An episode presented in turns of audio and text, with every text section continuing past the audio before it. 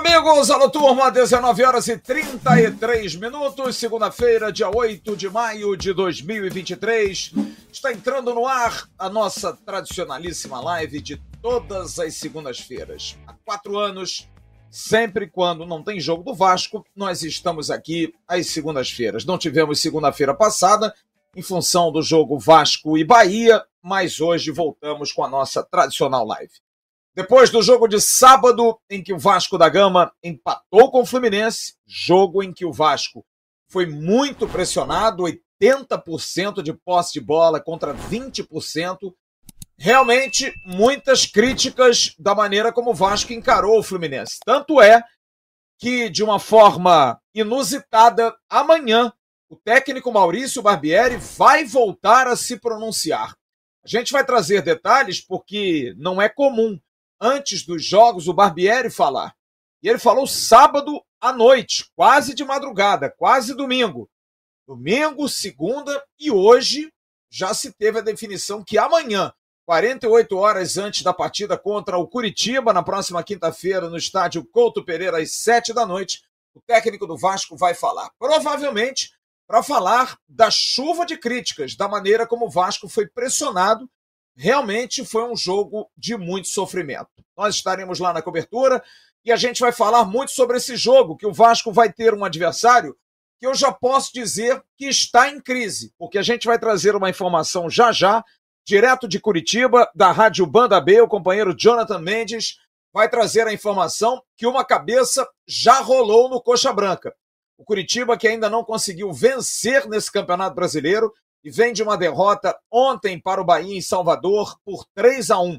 Já tem uma cabeça rolando e a gente vai falar sobre essa situação. E também vamos ter um convidado muito especial que já nos brindou com o seu conhecimento há cerca de três semanas atrás, José Américo, especialista em finanças e que fez mais um fio maravilhoso no Twitter sobre o balanço da SAF. E aproveitar o gancho do balanço da SAF, em que o José Américo vai nos expor seus pensamentos com muita coerência, com muita análise, para falar de um assunto que também palpitou hoje durante o dia. Afinal, o Vasco está devendo ou não ao Corinthians e ao São Paulo, por conta das contratações de Lucas Piton e de Léo Pelé? Tem salário atrasado, ou pelo menos direito de imagem atrasado? A gente vai trazer essas informações, a gente procurou apurar muito durante todo o dia, com o Vasco, com o São Paulo, com o Corinthians. Enfim, a gente tem informação importante e a gente pede a você que curta, dá aquela curtida, dá aquele like e pegue o link e compartilhe pelos seus grupos aí de WhatsApp, de Telegram, de Facebook. Chega mais para a gente bater um papo até ali por volta de nove da noite. Tem muita resenha e muita coisa boa para a gente abordar. Mas antes, a gente vai dar aquele recado legal da Gigante da Colina. Hoje é especial. A Gigante da Colina Aerotal tem o nosso Emerson Rocha dando um recado bacana. E direto de Manaus, a Gigante da Colina, da capital de todos os amazonenses, também vai trazer o seu recado. Na volta, a gente vai começar essa segunda-feira que promete. Tá muito quente. Se liga aí. Fala Flávio, amigos ligados aqui no canal Atenção Vascaínos. Estou aqui no shopping Aerotal na Barra da Tijuca, loja gigante da colina. Eu vou fazer um convite para você que está assistindo aqui a live.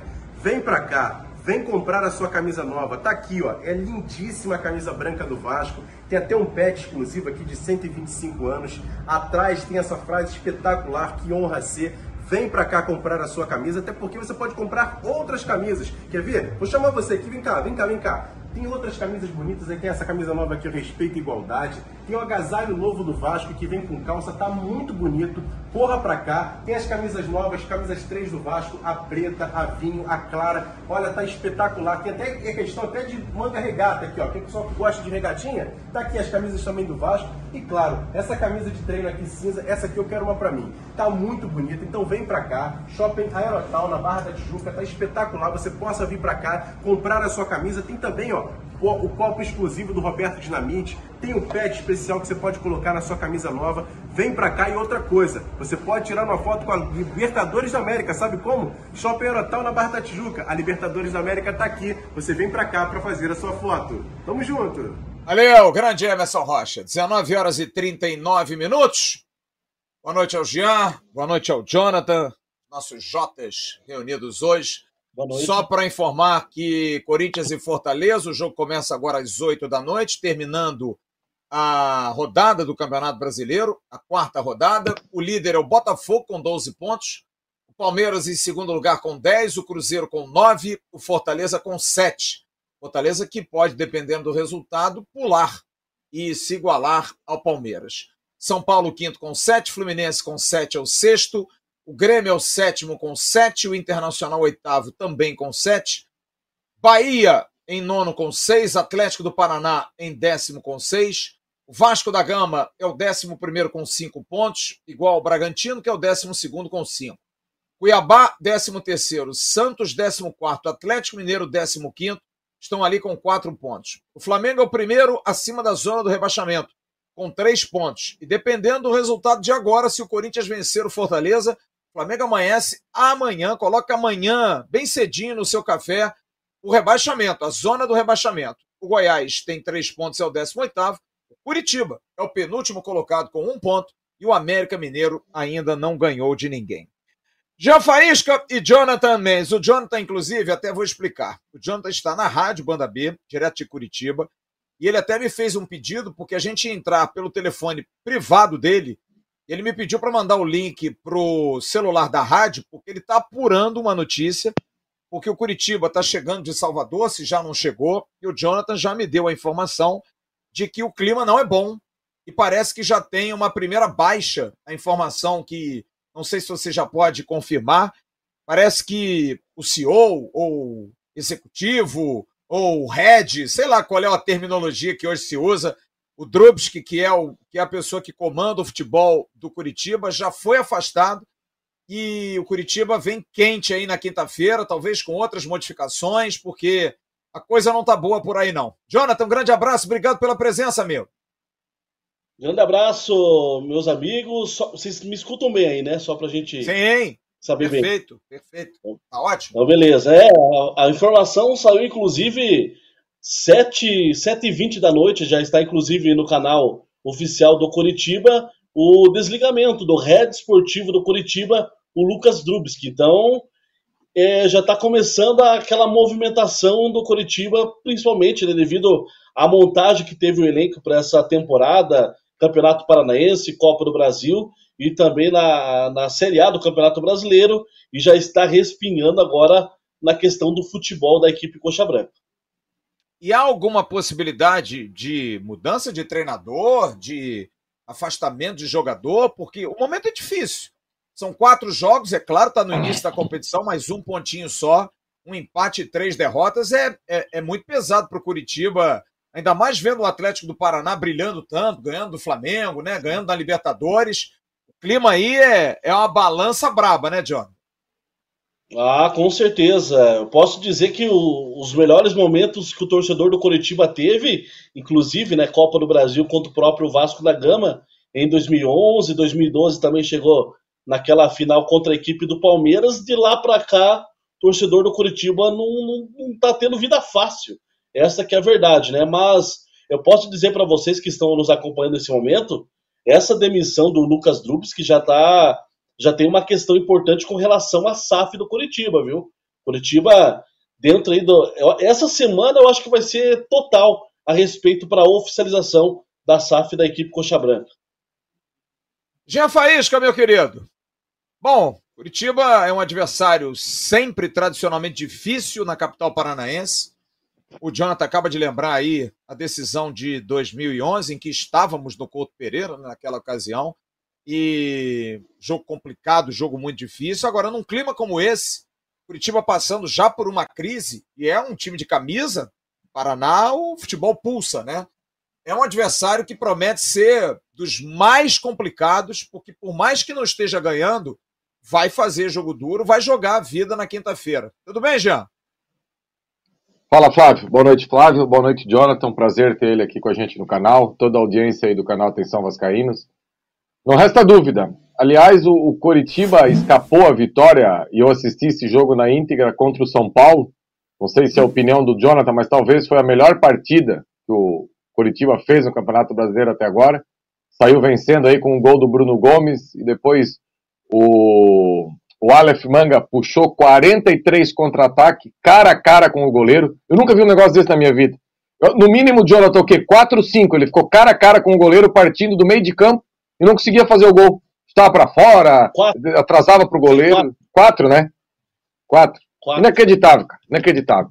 E daí no futebol tem aquela, aqueles clichês que eu particularmente odeio usar clichê, mas eles aparecem. Quem não faz, leva. Coxa não matou o jogo, o São Paulo acabou, acabou matando aí. E hoje eu até estava lendo essa questão da SAF do Curitiba, é uma empresa sediada em São Paulo, né? Uma, grande empresa aí que está tá comprando coxa. É. E inclusive é, é, meio parecido com o do Vasco, assim, o, o patrimônio não entra, mas tem uma reforma de, de, de, do Couto que vai ser feita, muito, muito parecida nos modos da do Vasco, só que é 90%. É, 90%. E campo e bola, Flávio, que é o que a gente gosta de falar aqui, eu não tenho dúvida que vai ser um jogo bem. O Zago aí já está pressionado, chegou agora, mas precisa. A partida que o Coxa fez ontem na Bahia foi deprimente. O Coxa deu um chute no gol, que foi o gol. Coxa não, não, não. Foi um negócio assim assustador. Coxa escapou de vir da Bahia ontem com o avião cheio, sabe? Teve bola na trave, teve. Então, além do, dos 3 a 1 é fora os ameaços. Então tem que dar uma resposta logo para a torcida e eu, eu tenho certeza que é um jogo Jogo pesado. Ainda bem que a arbitragem saiu hoje, Flávio. Depois a gente vai falar sobre isso. Sim. Gostei da escolha, tá? Conheço bem aqui do meu estado. É, é árbitro que. Vou fazer uma previsão aqui. O, o Ramon Abate Abel vai ser árbitro de Copa do Mundo. Vocês anotam num papel aí. Daqui uns anos vocês cobram de mim. Muito bem mesmo. Eu vou até pedir ao Rodrigo para botar a foto dele na tela aí para a gente saber da arbitragem. Saiu agora há pouco, há mais ou menos umas duas horas, é, na audiência pública da CBF o nome desse rapaz. Ramon Abate Abel é o árbitro do jogo Vasco da Gama e Curitiba. Ô, Jonathan, e o time do Curitiba, hein, cara? O que está acontecendo? A gente tem alguns jogadores conhecidos aqui do público do Rio de Janeiro, do Vasco, então nem se fala. Bruno Gomes, Andrei, é, o Aleph Manga, que é um jogador que brilhou muito jogando aqui no Volta Redonda. O que está acontecendo com esse Curitiba? Se enfraqueceu? É um time que está devendo muito mesmo, já mudou de treinador na competição. O que está acontecendo com o Curitiba, Jonathan? Pois é, é, teve mudanças, né, como você bem disse, no comando técnico. Na verdade, o que a gente pode dizer assim que o, o, o, lamentável, na verdade, foi já no ano passado, quando acabou demitindo ali o Guto Ferreira, de uma maneira que até hoje ninguém tem uma explicação correta né, do porquê demitir o Guto Ferreira, que querendo ou não, foi o responsável pela permanência do Curitiba na Série A para esse ano de 2023, né? Curitiba que no ano passado também fora de casa foi uma, uma, uma, foi total, podemos dizer o português óbvio, né? Uma draga literalmente fora de casa, como usam, né, o, o torcedor aqui em Curitiba. Para essa temporada teve o maior investimento, inclusive no futebol da história da equipe Coxa Branca, porém não teve aquele encaixe não teve encaixe. Por exemplo, o Curitiba investiu forte ali no setor defensivo, na, na zaga, por exemplo. O Kusevich, que estava na equipe do Palmeiras, foi uma aquisição da equipe Coxa Branca. O Bruno Viana, inclusive, um atleta que está muito questionado, até passou pelo futebol carioca, né? passou pela equipe do Flamengo e muito questionado até mesmo pelo torcedor aqui do Curitiba. O Curitiba comprou o Bruno Gomes, que pertencia ao internacional. Então foi muitos investimentos feitos, porém até o momento o Curitiba não teve uma resposta. É, acabou sendo eliminado no Campeonato Paranaense nas quartas de final pela equipe do FC Cascavel, né, que acabou sendo vice-campeão aqui do estado, na Copa do Brasil, é, na, na fase ali de segunda fase principalmente, é, venceu o Criciúma, porém nos pênaltis, né, um gol do Aleph Manga, podemos dizer que o Curitiba ele está totalmente a, refém de boas partidas do Aleph Manga. Algo que nesses últimos jogos não aconteceu. Até nosso amigo traduziu bem no jogo contra o São Paulo. O Aleph Manga teve quatro oportunidades e acabou aí desperdiçando. Ontem, novamente, acabou sendo uma peça nula. Porém, né, tem que colocar também na conta do Zago, porque o, a gente sabe que o Aleph Manga ele não é um centroavante, aquele centralizado. Ele é um jogador que se destacou muito como extrema pelos lados do campo e o Zago está colocando ele agora como esse atacante centralizado. Então está dificultando, tá dificultando bastante a questão do Manga nas atuações aqui do coletivo. É, e uma coisa, é, Jonathan e Jean, que eu já citei aqui, e é muito claro, eu fico imaginando a vida do torcedor Coxa Branca com o Atlético do Paraná voando, né? O Atlético do Paraná tem um estádio maravilhoso, o Curitiba tem um estádio tradicional, mas é como se fosse São Januário, precisa de reforma, precisa de melhoria. Curitiba é um clube de grande tradição, mas que não ganha nada. Tá aí. O Jonathan acabou de falar, desde a Copa do Brasil lá que eles disputam absolutamente nada. E o Atlético do Paraná, pelo contrário, está chegando em final de Libertadores, ganhou Copa do Brasil, investe, contrata jogadores, Sul-Americana, né? Então, eu fico imaginando a convivência, porque a gente aqui no Rio, nós, nós temos mais três rivais. O Paraná, o Paraná Clube praticamente né, inexiste mais, não sei nem se existe mais o Paraná Clube, é Atlético e Curitiba. Então imagina, Jean, você cruzar na rua toda hora com alguém que você sabe que vai te sacanear no dia seguinte. Não tem jeito, né? É um trauma pra galera. Não, é, é, é, puxado. E, e, e, o Paraná, Flávio, está na segunda divisão do Paranaense, ganhou uma, empatou outra, até agora. E, e o Paraná, assim, eu, eu, eu Jonathan, eu, a gente não se apresentou aqui fora do ar, mas eu sou teu vizinho, Jonathan. Eu sou aqui de Joinville. Eu tô a 100 quilômetros de você aqui. Tô aqui embaixo. Só descer a serra. Isso. E eu acompanho bem o futebol do, do, do Curitiba, assim, de vez em quando, quando tem jogo bom, cansei de ali ver, mesmo sem estar envolvido no processo. E o Paraná é inacreditável. Em 2017, o Rogério Micali, a gente tem amigos em comum, eu fui ver alguns jogos ali quando ele foi técnico do Paraná no primeiro turno. Paraná na Série A. Hoje o Paraná sem série na segunda divisão do futebol paranaense. É de parabenizar essa diretoria que conseguiu fazer isso com o Paraná. Né? Isso é uma tristeza sem fim. E olha, um, uma torcida apaixonada. Na verdade, em, em Curitiba, Flávio, pro tamanho que tem Curitiba, ter três times tão apaixonados como é a torcida assim do Paraná, do Coxa do Atlético, é um negócio bacana, assim, sabe? São torcedores que pegam junto, que, que correm atrás. E assim, outro nome que o Jonathan citou aí, voltando ao Curitiba, que é a nossa praia agora, que eu acho que veio cercado de expectativa, é o Rodrigo Pinho, né? Jogador que jogava em Portugal, centroavante, goleador, chegou no Coxa e também não está conseguindo render. E, enfim, é um time mesmo que tem, tem muita dificuldade. E olha, é, é, para o Zago encaixar isso aí agora, com depois dessa partida que ele fez ontem, muito abaixo mesmo, muito. Três dias depois enfrentar o Vasco aí, eu acho que é o momento do Vasco se aproveitar. Porque o Coxa mesmo passa por um, como você bem disse, tá na draga. Tá na draga e não é pouca. Jonathan, você queria falar? Diga aí. É uma questão do, do Rodrigo Pinho, né? Aí que tá. O torcedor também tá questionando bastante o posicionamento que o Zago tem colocado nele. Eu, eu confesso com vocês que eu nunca vi um 9 jogando como armador da equipe. Então ele, digamos assim, ele deslocou o Rodrigo Pinho como um terceiro meio-campista, né? O meio-campo é composto hoje por William Farias, Bruno Gomes e o Rodrigo Pinho. Então o Rodrigo Pinho, ele é como se se tivesse sido um armador entregando bola para o Alifimanga e para o Caio César. Então, o Zago também não está ajudando o Rodrigo Pinho, né? É, agora, o William Faria, para quem não sabe, é aquele ainda. O William Faria deve estar o quê? Com uns 45 anos, ô Jonathan? Que, porra, esse cara fez gol na final da Copa do Brasil em 2011. A gente tá falando de 12 anos atrás. Quantos anos tem o, o, o William Faria? Deve estar já nos finalmente, né? Já, já tem. Eu vou confirmar a idade para você certinho aqui, mas ele completou inclusive 250, 52 agora, 252 jogos com a camiseta do Curitiba.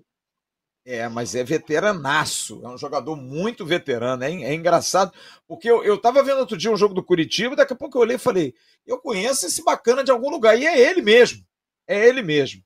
Agora, eu quero fazer uma pergunta para você, Jonathan, porque para mim é o, é, o, é o, assim, pelo nosso lado vascaíno, é o mais importante. Primeiro, público.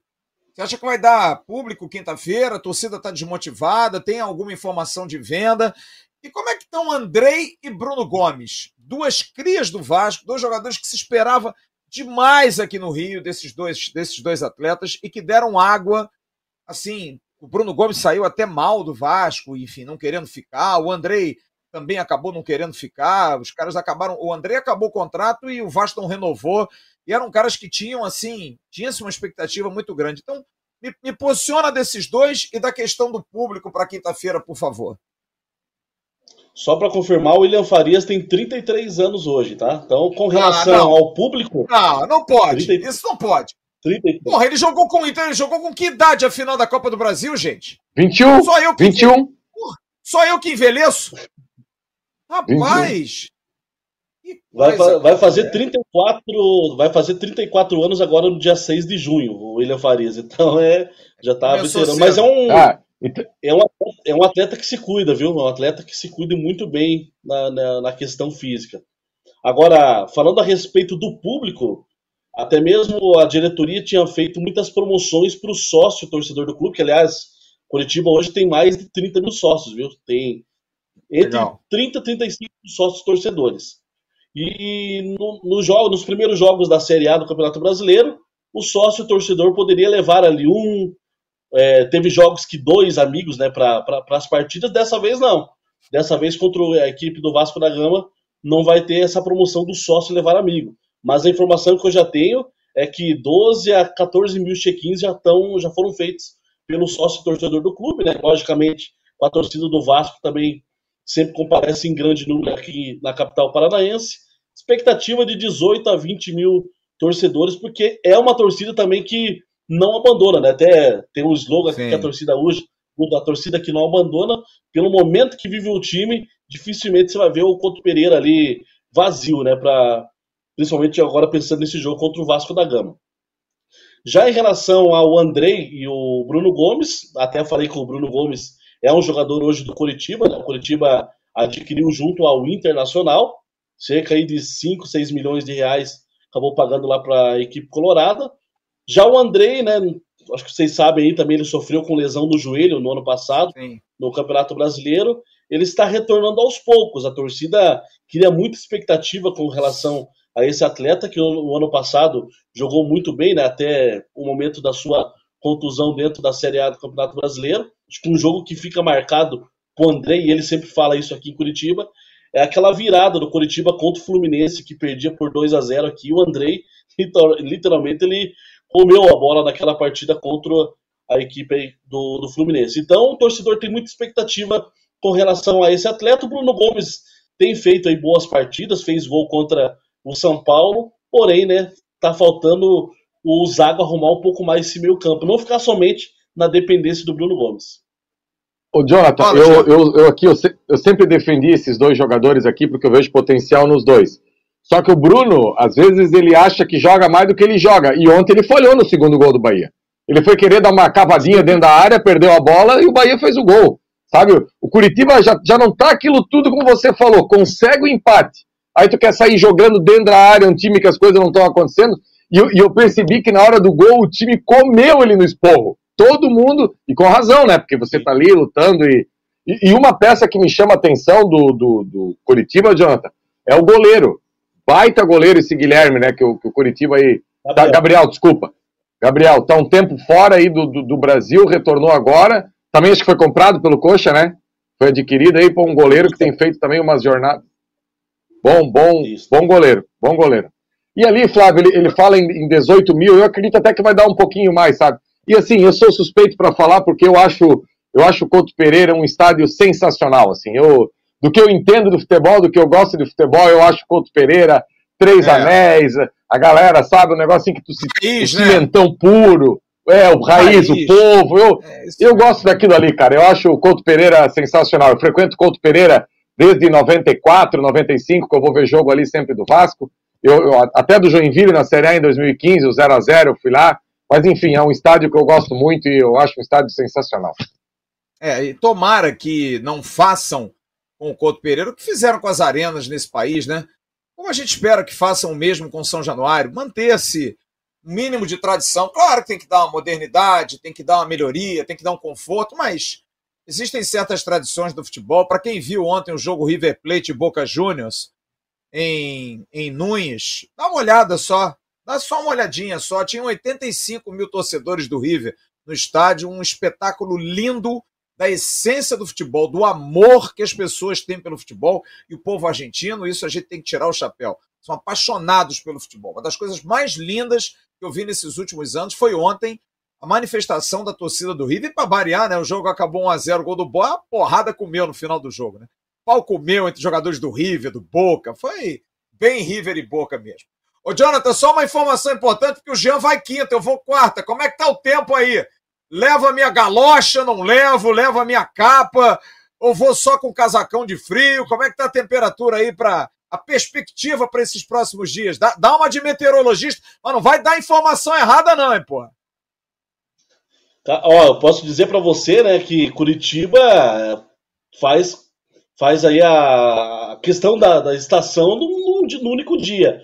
Mas essa semana aí é tá tendo sol bastante aqui na capital paranaense, aquele friozinho tradicional é, de manhã, né? Mas é claro, tem que sempre trazer aquela blusinha, pra, porque Curitiba não é fácil. Curitiba é. ele pode surpreender. Tá sol durante todo o dia e à noite pode de repente cair uma chuvinha ou aquele frio tradicional aqui da capital paranaense. É, durante o dia eu tô no hotel, tranquilo. O problema é a noite no estádio, sofrer com frio. Não dá não, hein, Jean? Aí não vai dar não. eu, eu dei uma pesquisada ontem, porque como eu vou a Curitiba de vez em quando, eu sei que, como ele falou, não dá para brincar. É para rolar um. Assim, a gente aqui não é muito frio, mas para vocês é frio pra caramba. É. Tá para rolar um. Do... Tá pra rolar um 12 graus ali quinta-feira. Tá pra acontecer um negócio Eita! assim, sabe? Então, Boa! Fica esperto. Fica esperto. Casacos, vou levar galocha, vou levar os diabos. O, o Flávio, eu tenho uma pergunta para fazer pro Jonathan. Fala. Tem uma pergunta. Ainda de campo e bola. Ô, Jonathan, por que. A, a, inclusive a pergunta do Emerson Rocha aqui eu acho muito relevante, muito relevante mesmo. Por que, que o Galarça não ficou no coxa? O Galarça não conseguiu desempenhar no coxa, teve dificuldade, não, porque ele passou uma Série A todinha. E qual foi o problema do Galarça que o Curitiba nem fez menção em ficar com ele? Na verdade, o Galars ele não teve sequência, né? Não teve sequência na equipe do Curitiba. Na oportunidade, é, digamos, o Guto Ferreira, né? Foi o que mais treinou a equipe ali na Série A. O Morínigo, né? Gustavo Morínigo também passou aqui pela equipe do Curitiba, foi demitido ali no meio do campeonato, no primeiro turno do ano passado. Mas ele não teve sequência, não era um, um jogador que agradava nos treinamentos, né? Os respectivos treinadores. E eu vou falar a verdade para você, o torcedor do Curitiba até, digamos assim, comemorou quando ele retornou para a equipe do Vasco da Gama. Era só isso, Jonathan. Era só isso que eu queria ouvir de ti. Era só isso. Ai, é meu Deus do céu. É tá isso. fácil. Ô, Jonathan, queria te agradecer imensamente. Só confirma então, o Curitiba já chegou em Curitiba, né? Já deve ter desembarcado, vindo de Salvador ou ainda está em trânsito? Não, já, inclusive, já estão em Curitiba uma informação aqui, né? Nesse momento está tendo uma reunião no Couto Pereira da diretoria com os atletas falando desse início ruim da competição aqui da, da equipe Coxa Branca na Série A. Nesse exato momento lá no Ponto é, Pereira. É isso aí. Roupa suja sendo lavada. Querido amigo Jonathan Mendes, da Rádio Banda B, estaremos aí quarta-feira. Vai ser um prazer encontrá-lo no jogo. Se você for a partida, se for cobrir a partida, vai ser um prazer para a gente poder se conhecer. Jean Faísca também vai estar conosco. Enfim, vai ser bem legal. Curitiba a cidade ecológica, cidade maravilhosa que é Curitiba. Prazer. Raras vezes vou a Curitiba, porque, enfim, a gente não tem tanta oportunidade de ir, mas estou muito ansioso para voltar a Curitiba. Uh, 12 anos depois. 12 anos. A última vez que eu tive em Curitiba foi a final da Copa do Brasil de 2011. Então, tem bastante tempo. Jonathan, um grande abraço. Muito obrigado pelo carinho, muito obrigado pela atenção. Fique bem. Obrigado pelo teu trabalho. E dá as tuas redes sociais aí também. Dá uma divulgada geral aí como é que a galera te acha na Rádio Banda B, que é uma rádio tradicionalíssima também do, do Paraná. Fala para nós aí, por favor. Isso aí, vou passar minhas redes sociais hoje, né? A gente uh, usa mais o Twitter, é arroba J underline, Mendes B, J underline Mendes B, é o meu Twitter nesse momento. Também tem o Instagram, Jonathan Mendes, lá você, você acha também pelo J underline eh, Mendes B. Daí você vai ter aí as informações do Curitiba quando o Vascão da Gama enfrentar a equipe Coxa Branca, seja aqui em Curitiba ou também no glorioso São Januário. Maravilha. Jonathan, um grande abraço. Obrigado, tá? Vai por aí, qualquer notícia, manda para nós aqui, pô. Tô ligado aqui no celular que eu vou continuar o papo aqui com o Jean Faísca, tá bom?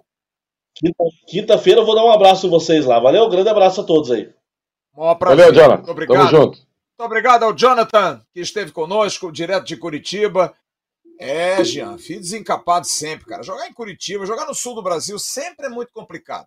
Em todas essas situações, além do estilo do jogo, da forma do jogo, clima, enfim, tudo tudo é para quem principalmente vem do Rio de Janeiro, que é a questão do clima também, da maneira que o futebol carioca joga, é, é jogo, é fio desencapado quinta-feira, né? Assim, Flávio, eu, eu, eu, tenho muito na minha memória aqui, porque como eu tô perto, a possibilidade de ver o Vasco sempre foi ou Curitiba ou Florianópolis. E eu tenho comigo que os confrontos no Couto Pereira para o Vasco sempre foram muito positivos, sabe? Teve jogos assim que o Vasco consegue desempenhar. O problema é na Arena da Baixada. Desde a Arena Velha, que nem tinha essa Arena moderna agora, quando era aquela na final da praça lá, eu lembro de uma vitória só que eu fui na Arena Velha, não sei se, Flávio, com certeza você estava na Tupi, foi uma Copa Sul-Americana, algum torneio assim, que o Donizete fez o gol da vitória no finalzinho. Foi na Arena Velha, ela ainda nem tinha esse projeto da Arena Nova. Eu tô falando de final dos anos 90. Mas na Arena da Baixada é só pau, cara. É só sarrafada ali, ali não, não tem jeito. Ali o Vasco já perde no hino. E contra o é, Coxa, eu lembro, pô. Eu lembro daquele 7. Lembra daquele 7 a 2 que nós tomamos lá? Brabo, eu tava no estádio. Brabo. Eu tava no é. 7x2, eu tava no 6x4. 6x4 era aquele que o Andrade batia as faltas, o Vasco. Sim, fez dois gols sim. de falta. Tava lá, sabe? É isso aí. É, mas tem um do Coxa, cara, que eu acho que foi o jogo mais tenso que eu assisti do Coxa na minha vida, que você vai recordar, que foi a penúltima rodada do rebaixamento do Vasco. O Coxa embalado com Dorival Júnior, brigando lá em cima, e o Vasco com o Renato Gaúcho foi ali, o Alex Teixeira jogava no Vasco, aquele Vasco de, de 2008, o, o, o Curitiba tinha o, os meninos que ele vendeu muito bem, o Marlos e o Keirson. Eu lembro que o Odivan estava na zaga do Vasco, o Odivan já queimando óleo, finalzinho de carreira, botou o Keirson no bolso, e o Vasco venceu ali é, 2 a 0 aquele dia. Aí veio para o jogo contra o Vitória em casa e acabou sendo derrotado, mas nem adiantou, porque mesmo que ganhasse, o Vitória ia cair do mesmo jeito, né? É, eu então, me assim, lembro no de conto, 97. 97, que o Edmundo Isso. acabou com o jogo no Couto Pereira. Acabou. Acho que venceu acabou. 3x1 ou 3x0. 3. Eu tava nesse jogo, acho que foi 3x, foi 3x1, se eu não me engano.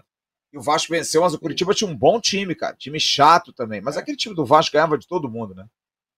Ganhava. Derrota que eu lembro ali no Couto Pereira foi uma. Uh, qual foi o, o ano que o Edmundo foi preso? Ele foi solto e veio direto para Curitiba. Aí era aniversário do Curitiba, o Curitiba ganhou do Vasco de 3 a 1 o Edmundo fez o gol do Vasco, mas eles tinham um meia canhoto, Kleber, eu acho, loirinho, acertou duas patadas de fora da área lá que o Germano não viu nem a cor. O, o Paulo Baier, que é, depois virou Paulo Baier, naquela época era o Paulo César, era o lateral direito do Vasco nesse jogo. Eu lembro que a torcida do Vasco queria matar o Paulo César. Ele, ele é errou tudo, tudo, tudo, tudo, tudo que Aliás, ele fez jogo, sabe, cara? Lateral direito, o último jogo também na primeira divisão entre Vasco e Curitiba, porque Vasco e Curitiba jogaram a Série B em 2021. É, o Vasco perdeu em Curitiba com aquele lance tolo do pênalti do Pikachu, que o Pikachu estica a mão. Né? E o jogo Isso. de volta com o Fernando Diniz comandando o Vasco. O Vasco ganha do Curitiba 2 a 1 Curitiba com o Léo Gamalho, estava também num bom momento. Isso. O Vasco ganha de 2 a 1 aqui em São Januário, com o comando do, do, do Fernando Diniz. Agora, o mais emblemático é aqueles dois jogos finais da Copa do Brasil, 1 a 0 aqui no Rio, gol do Alexandro, e lá em Curitiba, o jogo que eu, eu mais vi homens chorando na minha vida, aquele jogo lá, o Vasco, é, porque foi brabo, cara. A tensão daquele jogo. Quem viu Vasco e Fluminense sábado e ficou nervoso, e a gente vai falar disso agora, não viu o jogo Vasco-Curitiba, viu? Porque a tensão foi pior. Porque ali também, é claro, a proporção é outra. É decisão de título, e o Vasco vinha daquela história de vice, vice que tinha caído, tinha voltado um ano antes da primeira divisão, da segunda para a primeira divisão. Então, o ambiente era muito pesado. O Vasco faz 1 a 0 gol do Alexandro.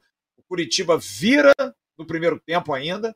O Éder Luiz, com a ajuda do nosso Edson Bastos, goleiro do Curitiba, faz 2 a 2 e ali tranquiliza. Aí esse rapazinho que vai ser volante aí, que é um gataço, acerta um pombo de fora da área, 3 a 2 aos 21 minutos. Foram 24 mais uns 5 de acréscimo. Foram os 30 minutos mais longos da história do, do, do, do torcedor mais recente do Vasco. Incrível, cara, incrível. Não, esse, Foi. Esse jogo teve alguns lances assim. No finalzinho tem uma hora que o Ramon divide uma bola com o cara do Coxa e a bola fica na lateral do campo assim. Em vez do Ramon chutar para frente, o Ramon chuta para frente, para que bancada. Ele dá o lateral pro Curitiba. Sabe quando eu acho que o cérebro não tá mais processando, é. de tão cansado assim? o Anderson Martins, eu, assim, eu, eu tenho o DVD desse jogo, Flávio. O Anderson Martins, esse dia, talvez fez a melhor atuação individual de um zagueiro do Vasco dos últimos 20 anos. Não, ele de Mauro Galvão para cá. Dedé é, também. Os é. dois jogaram muito, cara. Muito. Foi Mas absurdo, o, trio ali atrás, porque o Fernando Praz também pegou para boa. O Fernando Praz faz aquela defesa que infartou uns 100, que o, que o Bill, centroavante, Sim. entra de carrinho para fazer o gol ali, ele defende em cima da linha. O Fernando Praz agarrou demais ali. Aquele jogo foi muito bom. O lateral Sim. direito da decisão foi o Alain. Esse Alain, que hoje está jogando Sim. fora aí, que era do, do Napoli, o Fagner não jogou. E a, e a cena mais emblemática, talvez Felipe e Diego Souza sentados no banco de reservas, sofrendo porque o jogo não acabava, né? Então, foi um jogo muito complicado. Se eu não me engano, olha aqui, salvo engano. Fernando Praz, Alain, Dedé, Anderson Martins e Ramon. O meio de campo, Eduardo Costa, Rômulo, Diego Souza e Felipe. Na frente, Éder Luiz, Alexandro. É, se, eu, se eu não estiver é enganado. E, e, e, entraram outros também. Eu, eu acho que Bernardo... o Henrico entrou. O Henrico não entrou nesse jogo, sei lá, cara. Eu não sei porque. O Bernardo o, entrou. O Bernardo e o Gilmar eu tenho certeza. O Gilmar Sim. entrou, o Bernardo entrou. Sabe, esses dois Sim. eu tenho, tenho certeza. Loucura. Mas é um jogo de, de, muitas, de muitas lembranças e nós estaremos lá na quinta-feira para lembrar disso. Bom, o Vasco já, já voltou às atividades hoje. É, e algo me chamou muita atenção. Primeiro, a informação da liberação do Marlon Gomes para a seleção sub-20. O Marlon não vai estar com o time do Vasco na quinta-feira em Curitiba. O Vasco fez um acordo. Liberou o Marlon e ficou com o Andrei. O Andrei vai jogar quinta-feira agora. O Andrei está pendurado com dois cartões amarelos. De repente, junta a fome com a vontade de comer. Joga quinta, toma o amarelo, um jogo contra o Santos e já vai para a seleção brasileira. Então, a princípio, essa é a situação. O Andrei vai para o jogo. O Vasco jogou sábado e venceu o Fluminense por 1 a 0 Gol do Pedro Raul, gol que foi marcado já aos 50 segundos de jogo, de uma roubada de bola, que o Fábio erra, o goleiro do Fluminense. O Alex Teixeira pressionado pelo PEC, o Alex Teixeira recupera, toca no Pedro Raul e o Pedro Raul faz 1 a 0 e o Vasco teve 20% de posse de bola. A crítica muito grande, o Fluminense empata no segundo tempo com o Lima. E se não é esses dois rapazinhos aí da foto que a gente vai mostrar, o zagueiro Robson Bambu, que fez um grandíssimo jogo, jogou demais. O Robson jogou uma partida extraordinária. E o incrível Léo Jardim, que fez defesas portentosas, o Vasco poderia ter perdido. E aí me chama muita atenção, porque a crítica foi enorme já, de todos nós. Ninguém elogiou o Vasco sábado. Né? Ninguém disse, não, o Vasco fez um grande jogo, foi uma maneira de, de jogar. Todo mundo teve a sua crítica. E o Barbieri dá uma entrevista no sábado à noite, depois do jogo, que acabou praticamente meia-noite. Passa domingo, segunda hoje, marca-se uma entrevista coletiva para amanhã, sendo que tem jogo quinta e isso jamais aconteceu. De quem? Maurício Barbieri. Me parece claro que o Barbieri quer falar amanhã por conta de todas as críticas que ele sofreu. E ele vai nos dar essa oportunidade. Se eu tiver oportunidade, vou perguntar. Quero saber dele. Por que, que o Vasco sofreu tanta pressão? Se ele considera justa a crítica de que o time pode ter sido covarde, pouco ousado. Quero ouvi-lo. E quero entender se, a partir de agora, vai ser assim. Porque já são quatro jogos e três jogos num sofrimento da, da unha, né? Palmeiras, Atlético Mineiro e Fluminense. Tudo bem são três grandes times, candidatíssimos, mas esses três jogos a gente sofreu muito, sofreu demais. Vai ser assim em Curitiba, por exemplo, na quinta-feira? Bom, é, eu acho que é até razoável e, e, até dou os parabéns ao Barbieri, né, Jean? De vir a público, Sim. explicar, Sim. dar essa oportunidade para a gente perguntar ao torcedor de ouvir por que, que o Vasco jogou assim, se ele considera que foi um time covarde, foi um time que retrancou demais, se ele poderia ter sido mais ousado, se foi uma tática usada. Né? Eu acho que é, é razoável, é legal ele dar essa, essas explicações, né, Jean? E assim, Flávio, ele podia ficar quieto, esperar um resultado positivo em Curitiba e depois vir grandão para uma entrevista, né? Porque assim, o momento agora, depois da partida que o Vasco fez contra o Fluminense, não é favorável a ele. Não é. Se a gente vê o que o torcedor pensa e fala, e a, a gente aqui mesmo, né? Eu, eu, eu vejo que tem, tem algumas ressalvas ao trabalho do, do Barbieri. Agora, eu sempre procuro respirar para falar do trabalho do Barbieri, porque eu acho que faltam azeitonas para colocar na empada do Barbieri. Eu acho que a empada do Barbieri tá só massa ainda. Precisa colocar uns negocinhos ali dentro. E, e, e, isso ele faz com o banco dele. Porque hoje quem joga, amanhã não joga, amanhã é relacionado, o outro já não vai. Porque ninguém do banco consegue dar uma resposta para ele. A gente acabou de ouvir aqui, do setorista da, da, da banda B, que a torcida do Curitiba é, comemorou quando o Galarça veio embora, porque nenhum técnico deu continuidade para ele, porque ele.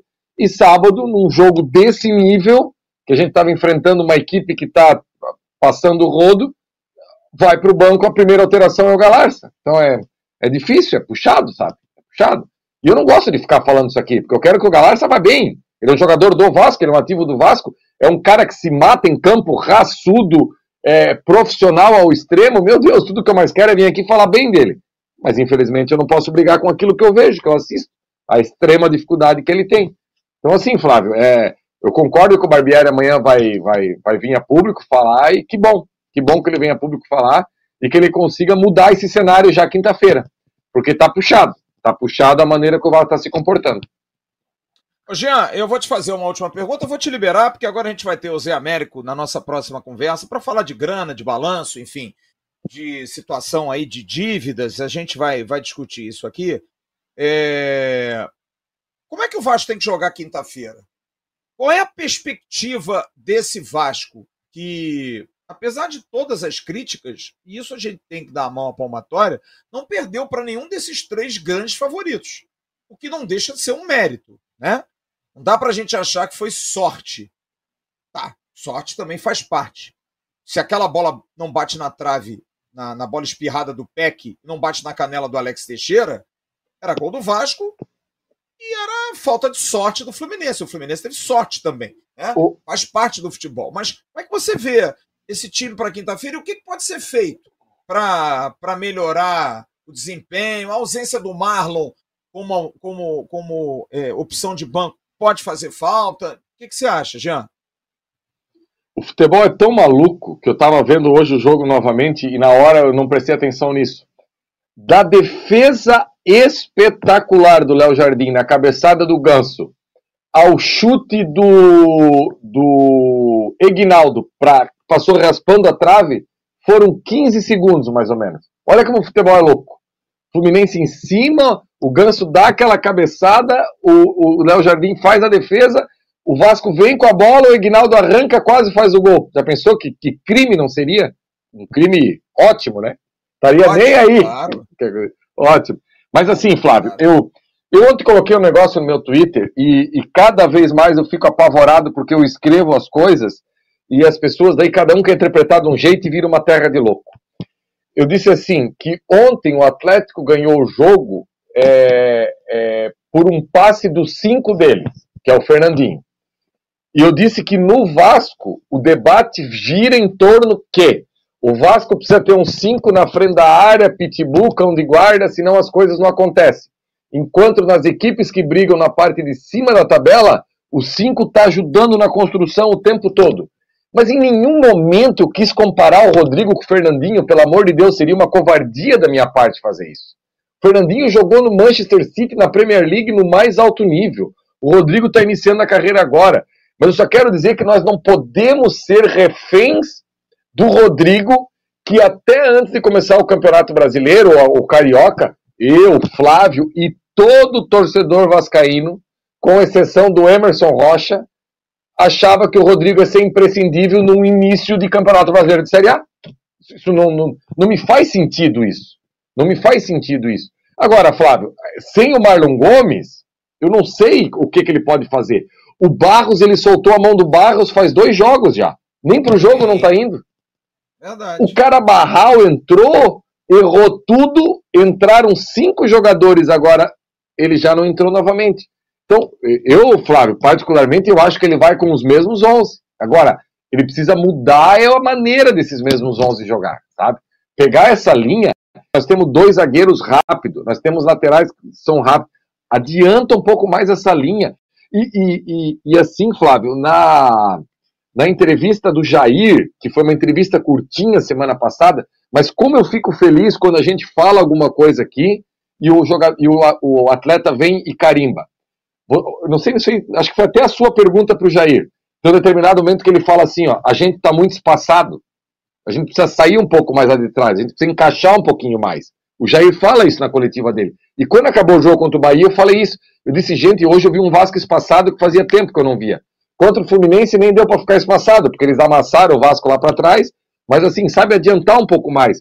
O Piton, Flávio, eu, eu, me angustia ver o Piton lá atrás só dando porrada, marcando no carrinho. Ele não joga. O Piton não consegue jogar. Eu, eu, eu não sei se você teve a oportunidade de ver o lance do Piton na, na, na TV, do Pedro Raul. Como a bola que ele é. mete está certinha pro Pedro Raul. Se o Pedro Raul acelera um pouquinho, se joga na bola, faz o gol, sabe? Ou segura um pouco mais para o Pedro Raul poder dar atrás, enfim. Eu, eu acho que é isso que ele precisa mudar. Eu, eu até falei no grupo hoje, Flávio, até me estendendo um pouco aqui. Às vezes você pode mexer com os mesmos jogadores.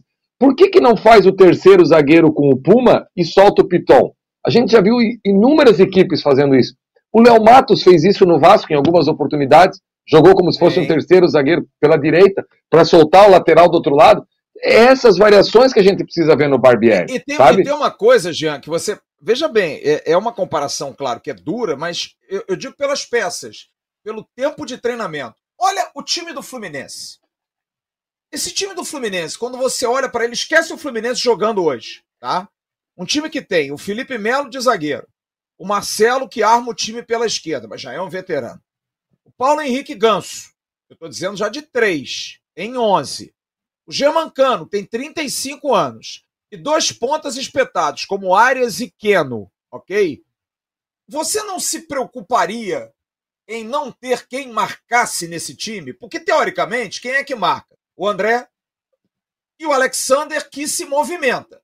Você tem o Samuel Xavier, o Nino e só. Você fica pensando assim, porra, mas quem é que marca nesse time do Fluminense? É o que você falou aqui no sábado para nós. O problema é que o pirulito Fluminense é a bola. Então ele não precisa marcar tanto. Ele faz os outros marcarem.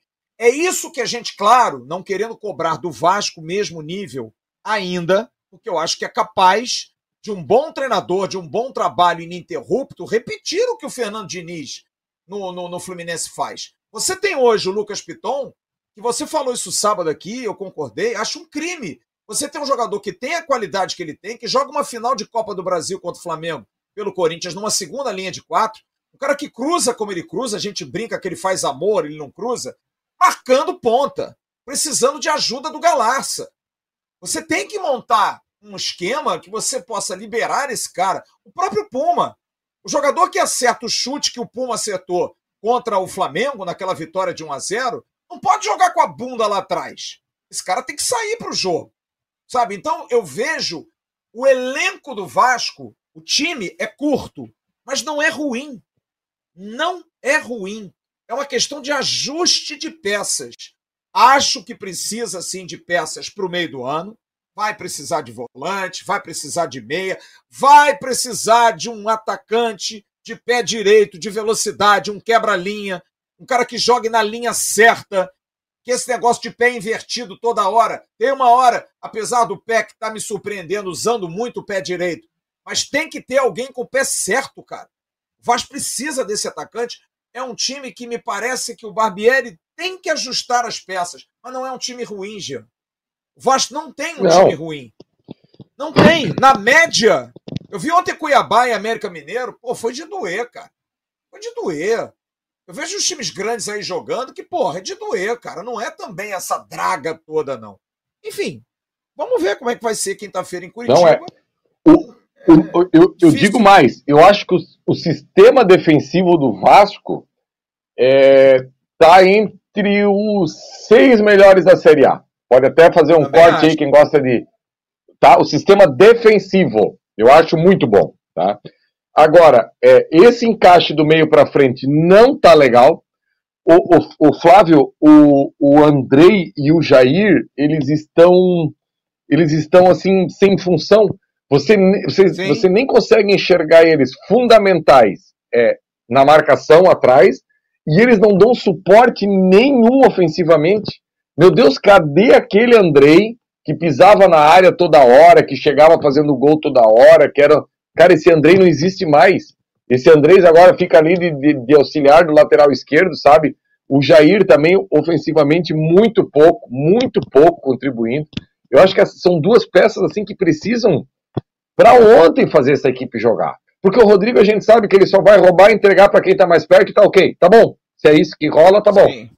Ou então, Flávio, enterra o Rodrigo mesmo na frente dos dois zagueiros e solta Três esses zagueiros. laterais um pouquinho, Flávio. Bota é, o Rodrigo como terceiro zagueiro. Faz isso. Eu também é, acho. É. Faz é isso. Se é quer tranca. Peças, com as mesmas peças, é só você mudar o posicionamento. Eu acho que você. Porque, por exemplo, o Leonardo Azevedo manda um superchat para nós aqui. Obrigado, Leonardo.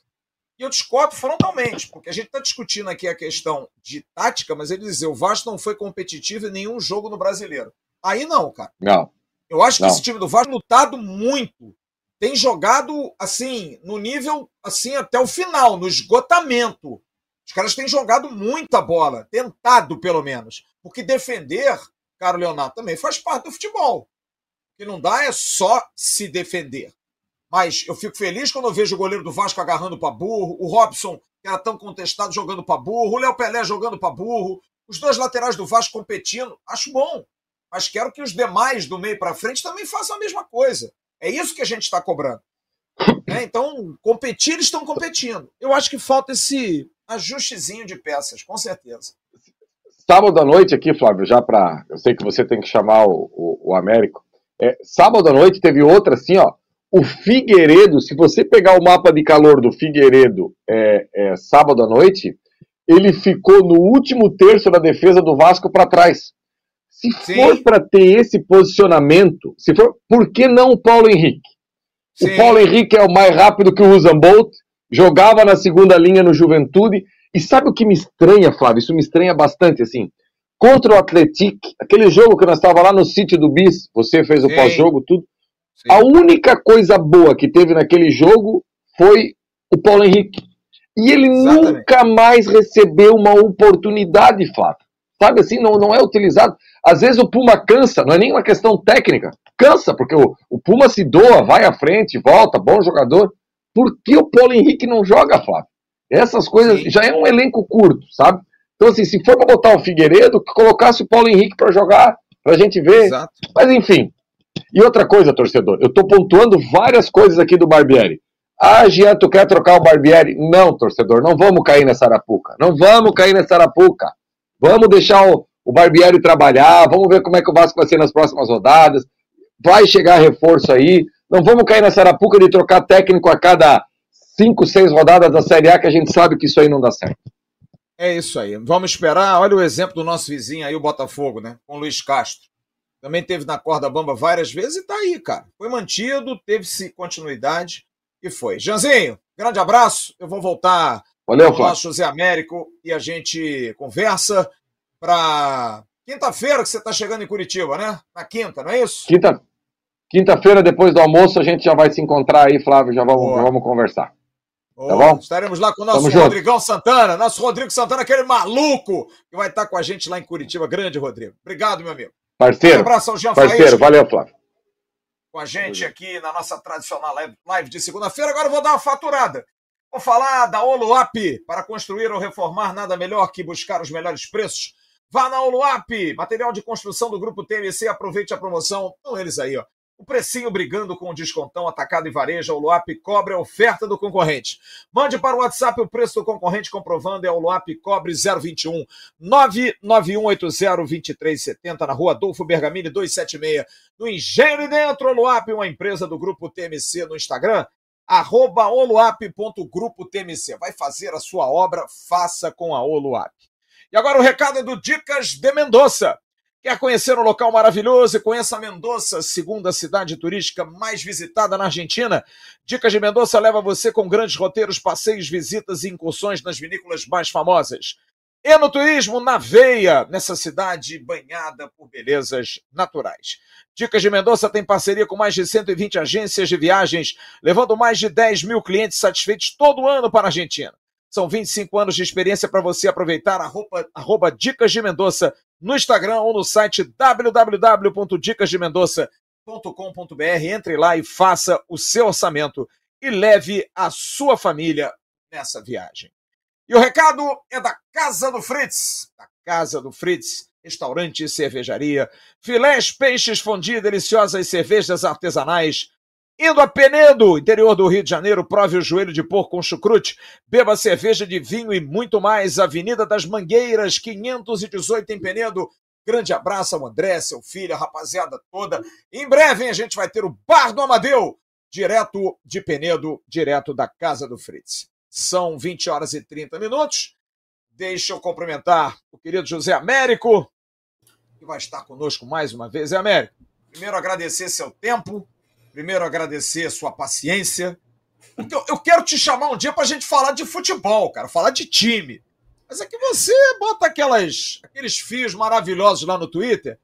E é claro que é um assunto que não é, é, concerne a você, mas eu vou abordar antes da gente começar a falar, porque você fez um estudo hoje muito interessante. São 20 tweets. Você até coloca no seu primeiro tweet. Aguente o fôlego, são 20 com muitas informações do balanço da SAF. O que hoje surgiu uma informação dada pelo site goal.com de que São Paulo e Corinthians estariam reclamando de atraso de pagamentos de acordos com o Vasco por Léo Pelé São Paulo e Lucas Piton no Corinthians.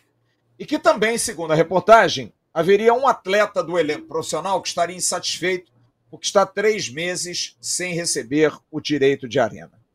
Bom, papel jornalístico, procuramos o Vasco, tivemos é, essa preocupação, eu e muitos outros jornalistas, através do grupo de imprensa, procuramos o assessor de comunicação da Vasco SAF, o diretor de comunicações, que é o Felipe Costa, e obtivemos a seguinte informação. Por enquanto, não vamos comentar assuntos financeiros internos. Qualquer novidade, vocês serão informados. Nos passou o Felipe Costa, diretor de comunicações da Vasco SAF. Bom, existe aí a palavra não vamos comentar assuntos financeiros internos por enquanto. Quer dizer, a gente tem uma expectativa, por quê? Eu procurei São Paulo e Corinthians através de setoristas, porque, é claro, os dirigentes não vão falar sobre o tema. Em São Paulo, o murmurinho é muito forte de que realmente há um atraso de parcela para Léo e de parcela para Piton, algo que os clubes já conversam, já ajustam, é, atrasos que seriam ajustados, mas há sim um atraso, e aí não se sabe a questão de fluxo, mas é uma informação que me vem de São Paulo, porque o Vasco não nos confirmou isso, e no Vasco, obviamente, lá dentro, nem o Lúcio Barbosa, que é o CEO da área, o diretor da área financeira, é a pessoa que cuida da área financeira, o diretor financeiro. Nem ele, nem o CEO da SAF, Luiz Melo, é, se manifestaram, falaram alguma coisa. Então a gente fica com a versão dada pelo Vasco e eu estou trazendo a informação que eu tenho de São Paulo, dada pelos setoristas de São Paulo, que eu confio plenamente de que há sim um indício de que o Vasco estaria devendo é, uma parcela do Léo, uma parcela do Piton. E quanto à questão, e volto a dizer, essa é uma informação passada pelos setoristas dos clubes, que eu não estou confirmando porque não tive do Vasco, mas quero confiar nos setoristas dos clubes. É, e quanto à questão do direito de arena, não é verdadeira, porque eu falei com muitos atletas hoje. Troquei mensagem com alguns atletas importantes do elenco e ninguém, absolutamente ninguém, confirmou todo mundo do futebol confirmou. Olha, o futebol está em dia. Ah, mas vem cá, como é que está com a situação do Léo Pelé e do Piton? É um assunto administrativo. O futebol contrata. O futebol cumpre um orçamento. Quem vai fazer o pagamento, quem sabe do fluxo, é quem cuida das finanças. Quem cuida das finanças não quer comentar assuntos financeiros por enquanto. Essa é a informação. De São Paulo, vem a informação que sim, há atraso não são atrasos. Atraso na questão de Léo e na questão de Piton. E que os clubes já conversam entre si para se ajustar, para se fazer esse ajuste. É uma informação extraoficial, porque o Vasco acho que deveria se manifestar, mas é o direito do clube não querer falar. Eu acho errado. Acho que tem que se manifestar. E quanto ao futebol, não há nenhum atraso. Nenhum jogador está atrasado, direito de imagem em dia, salários em dia. Até mesmo falei hoje com empresários de jogadores e muitos me disseram, coisa que não acontece no futebol brasileiro, é raro, hein? Inclusive está no balanço, que o Zé Américo deve ter visto. O Vasco paga e paga bem comissões para empresários. E faz parte do futebol. O empresário trabalha para colocar o jogador e tem o comissionamento dele. E o Vasco está em dia também com os empresários. Então o futebol está em dia, está tudo ok. A questão de Léo e de Piton é um assunto que, extraoficialmente, por São Paulo, sim, há atraso. Pelo Vasco, não há atraso. Dito isso, porque a galera está muito aqui polvorosa para saber se é, se não é, é, eu fiz questão de trazer Zé Américo, mais uma vez apresentando Zé Américo, que é um craque das finanças, servidor público, professor, é, especialista nessa área, e que fez aí um, um, estudo, mais uma vez, do balanço da SAF. Zé, a gente combinou. Eu peguei todos os seus prints de 1 a 20. Amigo, o programa é seu. Se você quiser soltar, eu acho que é legal soltar de um por um, você vai explicando. Não vou interrompê-lo, gostaria que você pudesse discorrer para o nosso público, porque você tem algumas informações muito interessantes, e vou citar algumas, como uma janela, provavelmente no meio do ano, mais apertada, mas uma perspectiva boa para o futuro em função daquilo que está sendo feito agora. Enfim, queria que você falasse aí dessas demonstrações financeiras que foram expostas pela Vasco SAP. Grande Zé Américo, obrigado pela presença, amigo. É, boa noite, Flávio, boa noite a, aos, aos, espectadores aí, a turma que está assistindo. Sim, é, é, um momento muito importante a publicação dessas demonstrações financeiras, né? São as primeiras demonstrações desse novo período histórico do clube. Infelizmente, elas são curtas, né? Porque os dados pegam, acho que de 8 de agosto para frente, né? nem o segundo semestre todo. E aconteceu muito pouca coisa é, é, nesse período que permita a gente inferir sobre o futuro. Você praticamente não teve contratação de jogador, é, você tem alguns anúncios ali pequenininhos nos eventos subsequentes, né? Que, que são uma nota explicativa falando do, do, dos primeiros momentos do exercício seguinte, primeiros momentos de 23, mas aquilo não te permite inferir muito, né? É, seria interessante se você publicasse uma trimestral, se soltasse uma informação trimestral, como vários clubes fazem, aí sim você ia ver é, quanto foi gasto com o jogador, é, quanto vai pagar esse ano, quanto foi parcelado. Tudo isso, para a gente fazer uma estimativa financeira hoje, a gente precisa estimar, a gente precisa inferir, né? É um chute. E eu tomo maior cuidado com essas estimativas para não serem tomadas como verdade. Eu sempre boto tudo em letra maiúscula, isso aqui é uma opinião, né? Vamos, vamos devagar com andor, né? É, e, e, é isso, assim, querendo colocar os, os tweets aí, a gente vai passando. Bom, vamos lá. O primeiro tá aí. Você já, já, já coloca no final, para mim, o melhor de todos. Respira fundo. Vamos nessa porque você já alerta que as demonstrações financeiras do Vasco são um marco importante no renascimento do clube. São poucos meses de 2022, mas é o início de uma contagem regressiva para a necessária sustentabilidade econômica e esportiva. Isso é fundamental, né, Zé? É mostrar que é um trabalho a longo prazo de um clube que está enterrado há, sei lá, 25 anos numa draga danada. É mais então vamos ao primeiro, agora vamos ao segundo tweet para que ele comece a passar. Vamos você chega Cê, a essas Tá. Você está me ouvindo bem? Tô bem, tá ótimo. Ah, beleza. É, então, a, a, o que eu sempre coloco a conclusão no início, né? É, porque é, é, importante que às vezes a pessoa não tem paciência de ler, né? Eu sou o cara chato do, do, do Twitter, né? É licitação, demonstração financeira, só polissílabo, né? Esse cara deve ser muito chato e aí, vamos lá, eu já dou a conclusão, dou a real pro cara aqui, se ele quiser seguir, vai em frente, né? Que aí depois vem tudo fundamentado. Então, assim, o primeiro ponto é, considerando é, algumas estimativas que eu fiz, é, sobra pouco dinheiro, considerando apenas o aporte previsto de 120 milhões, sobra pouco dinheiro. Não vai, não, não vai rolar uma janela, por exemplo, como a gente teve no início do ano.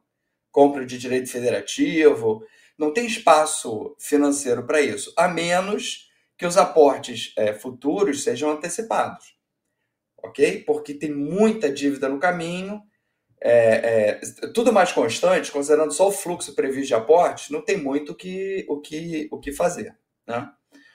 É, o segundo ponto é o seguinte: isso é alguma coisa que me incomoda um pouco. Assim, é, não tem nenhum evento, nenhum é, é reflexo financeiro sobre os CTs em 2022.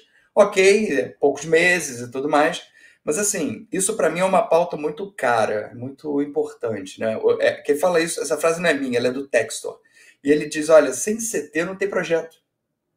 Eu preciso de um CT. O Botafogo está terminando dele, Flamengo tem praticamente uma cidade esportiva, Fluminense tem Xerém há quase 40, sei lá, 40, 50 anos, e o Vasco não tem CT direito, nem para a base, nem para o profissional. Então a nossa infraestrutura deixa muito a desejar, e isso compromete até a atração de, de atletas, de profissionais. Né?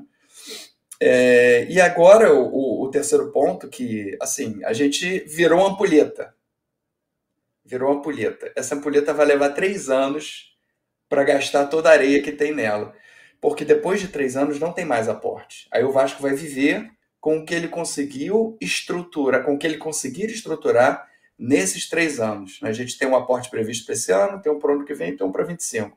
Depois, larga de mão e tem que andar sozinho, né? O passarinho tem que voar por, com as próprias asas. Então, são momentos muito importantes, né? E a gente precisa ter um pouco. O tempo do torcedor é um pouco diferente do tempo do gestor. Né? É, essa essa confusão temporal, ela, ela incomoda muito o torcedor. A gente ia querer ser campeão esse ano, né? A gente não vai ser campeão. E, fazer, e fazendo até uma parte, Zé, sobre essa questão do CT, é bom a gente explicar. Porque isso já foi explicado em entrevistas coletivas, tanto do Luiz Melo como de outras pessoas, até o, o, o Carlos Roberto Osório falou isso. Há um embrólio jurídico, tanto no CT é, Moacir Barbosa, quanto no CT é, é, da base em Caxias, porque um é terreno é, é do Estado e outro é terreno é, federal. Então há embrólios, por quê? Porque a SAF ela não tem segurança de investir naquilo que não é do Vasco, né? aquilo que teoricamente não é do Vasco. Então, é, eles estão esperando a coisa agora, talvez entrem nisso aí, Zé, até comprar um terreno e ter um CT, porque não está descartada essa possibilidade. Se continuar esse embrolho, e aí? Vai ficar sem CT durante esse, principalmente da base? Como é que vai fazer isso? Então, talvez para um futuro, até se pense num investimento para compra de um terreno próprio, onde quer que seja, próximo aí às movimentações dos atletas, Zona Oeste do Rio de Janeiro, para poder ter um CT. Mas nesse, nesse momento, os CTs talvez não entrem num, num aporte tão grande financeiro ou de investimento. Esse ano até melhorou, mas essa demonstração é de 22, né, que você falou, é, muito por conta é, desses embrólios jurídicos. Agora está o terceiro, o terceiro tweet seu. Então, aí eu, é, assim, as demonstrações financeiras elas têm três dimensões, assim, três perspectivas. Tá? Quando você olha aquele monte de número e, e documento que, que, que as empresas e os clubes, enfim, publicam, você tem três ali três pontos de vista diferentes. O primeiro é o financeiro, o puramente financeiro, o caixa, ok? Que é o mais intuitivo, o mais fácil da gente entender e é o que é efetivamente usado para fim de investimento, para avaliar a empresa, para tomar decisão de investir ou não numa empresa. Então, assim, o caixa ele é, ele é, ele é muito importante, né? E aí eu coloco ele primeiro por isso. E aí vamos seguir. Vamos lá, o próximo. Então, aqui eu, eu pego a movimentação financeira de 22, ok? E a gente observa que dos 120 milhões de aporte, é claro que essa não foi toda a receita, todo o caixa que o clube aportou, ok? Teve mais caixa ali que foram as, as, as receitas operacionais regulares, né? Sócio torcedor, televisão, tudo muito deprimido, né? Tudo muito pequenininho, Série B, poucos meses. Enfim, mas a gente observa o seguinte: dos, dos 120 milhões, se a gente isolar os 120 milhões, a gente vê que quase é, dois terços foi para pagar dívida. 79 milhões foram para pagar dívidas. E muitas dívidas dessas o Vasco foi obrigado a pagar. Porque quando a SAF assumiu, havia uma, um, um, um temor do Vasco atacar o mercado de jogadores e os clubes pedirem alto demais pelos jogadores, porque o Vasco tinha ficado rico, etc. E tal. Quem atacou o clube foram os credores. Né? É, aí você via, tinha dívidas com a Federação do Estado do Rio, com a CBF, que é simplesmente, se você não me pagar, tu não registra mais jogador. Se você não me pagar, eu dificulto a vida de todo que é jeito. Então, assim, é uma, houve esse evento e o Vasco simplesmente teve que pagar na partida metade da dívida com a CBF. É, teve, teve a situação Teve a situação do Maxi Lopes também, né? Que, que, que podia dar transfer ban também, foi uma situação emergencial, né? E depois o cano. Então, assim, o RCE, o pressuposto do regime é, centralizado de execução, é você evitar esse tipo de evento. Né? Foi, foi, é, é, é, é a ideia é você concentrar todos os credores num pool e fazer os repasses de 20% da receita para ir pagando esses credores segundo uma ordem definida pela lei. E aí, como no Brasil tudo é meio esculhambado, tem um monte de credores que foram a fila. Eles deveriam estar no RCE, mas não estão. E aí tem um monte de gente que não está no RCE. Então, assim, você organiza a dívida pelo RCE, aí vem um monte de fura-fila e começa a, a beliscar, a beliscar o teu, o teu caixa quando isso não estava esperado, não era, não era esperado, certo? É... Bom, e aí a gente teve 79 milhões para pagar a dívida e teve uma, um empréstimo que a 777, que, que, o, que o, a SAF fez a 777. Que eu não entendi isso, enfim, alguma gestão de caixa meio não ortodoxa. É, é, o Vasco fez um empréstimo ao controlador em novembro de 5 milhões de, de dólares. 2 milhões desses 5 já tinham voltado até o fim do ano. E nos eventos subsequentes você vê que outros dois já voltaram até abril. Então, então, em 30 de abril, tinham um milhão de dólares emprestados só. Então, esse, esse, essa, isso praticamente desapareceu. Mas eu achei, assim, sei lá, estranho. É, Bom, estranho. É. E aí, depois, eu faço uma estimativa para 2023. Então, eu pego os números de 22, enfim, dou uma ajustada ali pro rata estimei uma folha, enfim, 7 milhões de reais, nada de 7,5, nada demais. Para você ter uma ideia, uma folha de 7 milhões e meio, eu não sei qual é a folha do Vasco, né? Isso não é um dado público. É, mas uma entre, eu desse... diria que, olha, eu estimo entre 8 e 10 milhões a folha do hoje, Vasco. Já? Hoje, hoje, hoje sim. Entre 8 é. e 10 milhões é a minha estimativa. É, então tem que emagrecer alguma outra linha de despesa aí para sobrar os meus 37 Sim. milhões, né? Sim. Porque aí você vê, essa folha de 7,5, 8 é, em média, o dobro do que gasta um time rebaixado. Esse é um número legal, né? O, o, o análise, análise árida anterior que eu fiz foi é, o, o, outro fio que eu fiz é, é, é, semana passada foi a pergunta era assim: dinheiro traz felicidade? E no futebol traz muita felicidade. Tem muita pesquisa Sim. econômica relacionando folha de pagamento com desempenho esportivo. E assim, a, a, a capacidade explicativa na Premier League supera 80% eu fiz essa mesma análise para o Brasil, dá alguma coisa próximo de 70%. Então, assim, não tem jeito. Se você não gastar dinheiro, você não ganha. Né?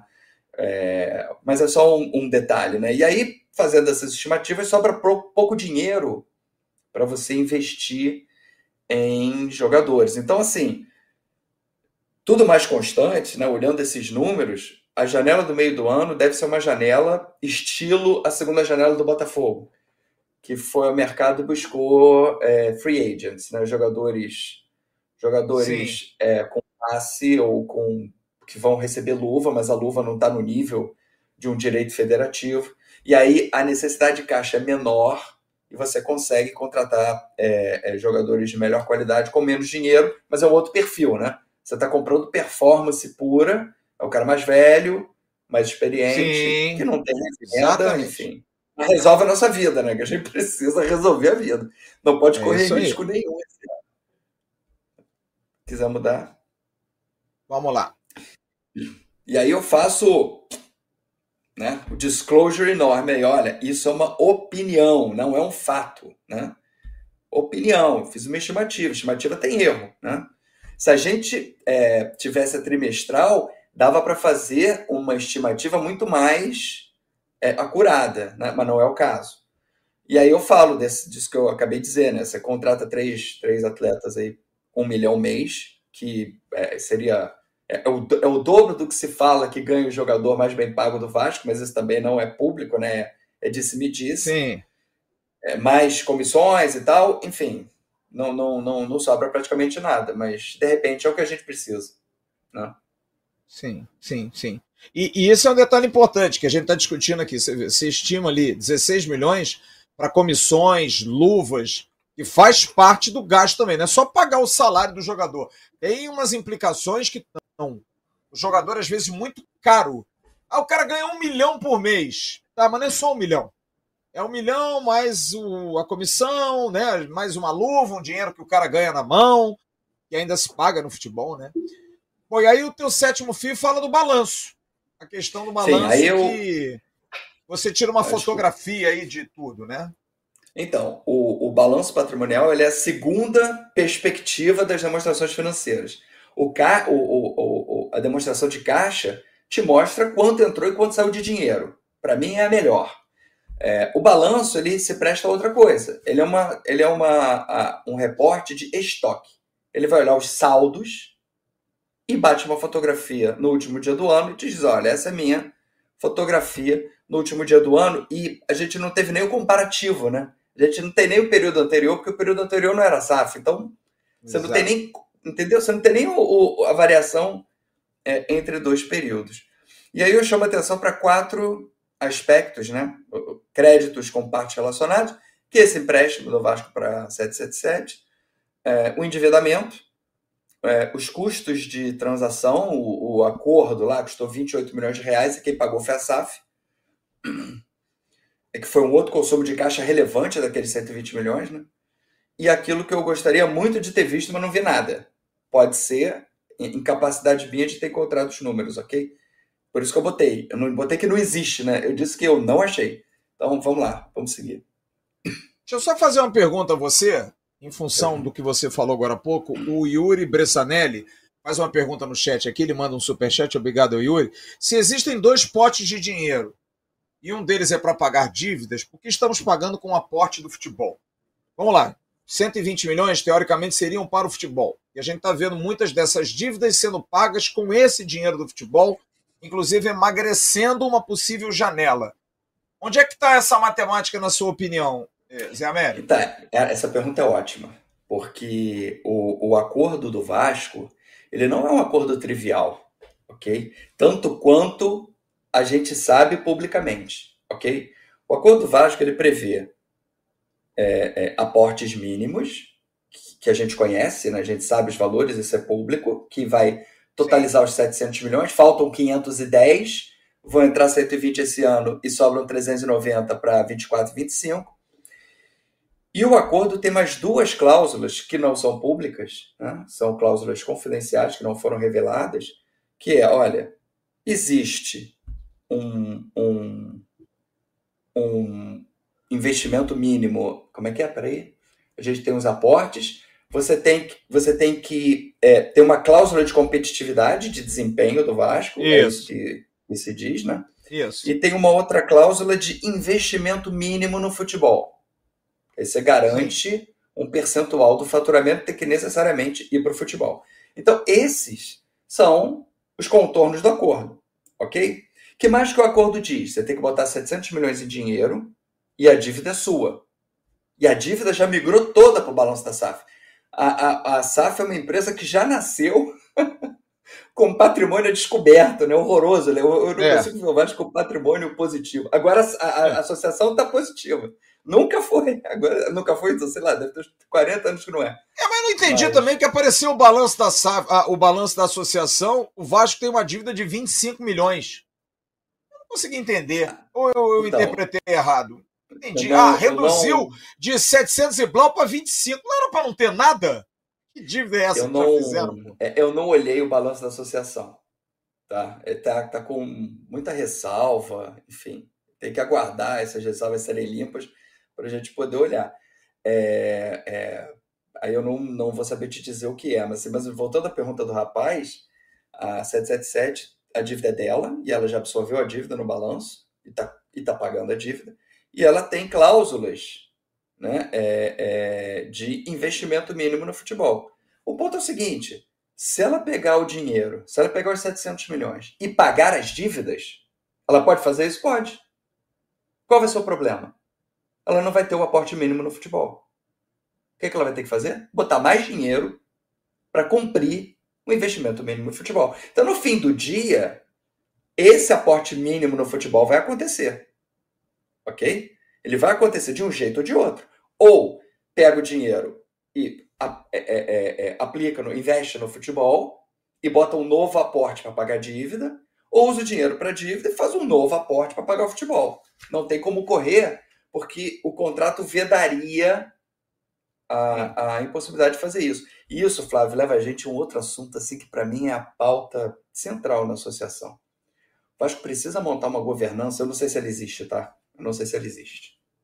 Mas como a associação foi tão esvaziada depois do, do acordo, o Vasco precisa montar uma estrutura de governança desse contrato. O Vasco precisa, assim, fiscalizar uma palavra forte, ok? Mas o Vasco precisa checar o cumprimento desse contrato. Quem é que está fazendo a conta para dizer que o investimento mínimo no futebol foi atingido? Quem está? Quem, quem tá? Não pode, assim, é, é, é, o nome disso em economia é, é, conflito de agência, né? Você não pode ter o, o, o agente cuidando do problema do principal.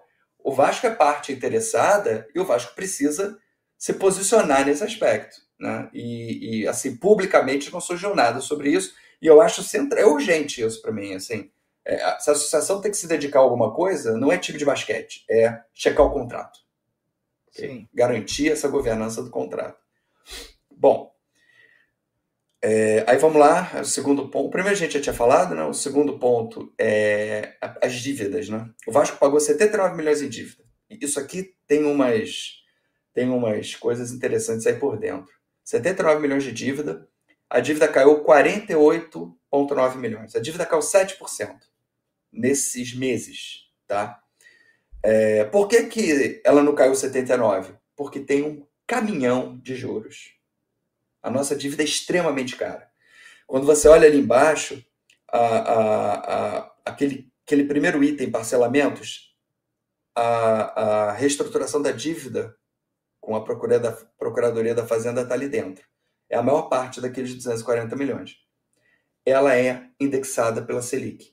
Então ela aumenta 13,75 ao ano. Ponto. Uh, o RCE, 267 milhões, que é o outro que está em vermelhinho, aumenta 13,75 ao ano. Quando esses acordos foram fechados, a Selic estava em 2%. Era uma delícia, né? Praticamente não tinha juros. Sim. O Vasco também pagava muito pouco, porque não tinha receita, mas é, a coisa ficava razoavelmente estável. Hoje, a gente mal paga juros né? É, é, é dessas dívidas, porque a, a, a, o, o, custo de carregamento, né? a taxa de juros está alta demais. E aí a gente olha que o RCE, por exemplo, saiu de 267 para 257, né? É, e o, os parcelamentos de 240 pra, é, é, subiram, tá vendo? O parcelamento subiu, 243. E essa dívida, ela só caiu nominalmente, né? Ela caiu esses 48,9 48 milhões porque teve uma reestimativa da dívida. É, a, a, a demonstração não diz quais, mas é tipo assim, uma parte da dívida você não sabe direito quanto vai pagar, você estima um valor. Esse valor foi reestimado para menos. Então, abriu um desconto Sim. ali que reduziu o estoque da dívida, entendeu? Porque se dependesse só do que foi pago, é uma tremenda enxugação de gelo. É, é PGFN e RCE, hoje, é enxugar gelo. Vai ter que faturar muito dinheiro para os 20% serem suficientes para pagar juros e principal, entendeu? Sim, sim, sim. É, mas, mas você considera 7% um número razoável para o período curto de SAF? É, é uma boa redução ou poderia ser excelente, maior essa é redução? Número excelente, número excelente. Assim, a, a, o RCE, a, a Procuradoria, Procuradoria da Fazenda não, porque as parcelas já estão definidas. Mas o RCE você paga 20% da receita.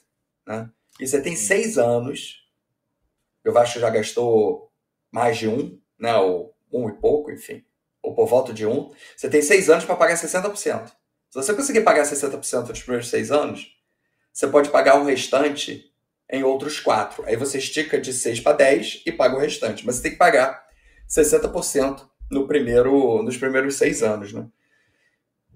Então, essa é uma, é uma dívida que precisa é, ser trabalhada com carinho aí. Mas, assim, tem muito espaço para ganho aí dentro também, né?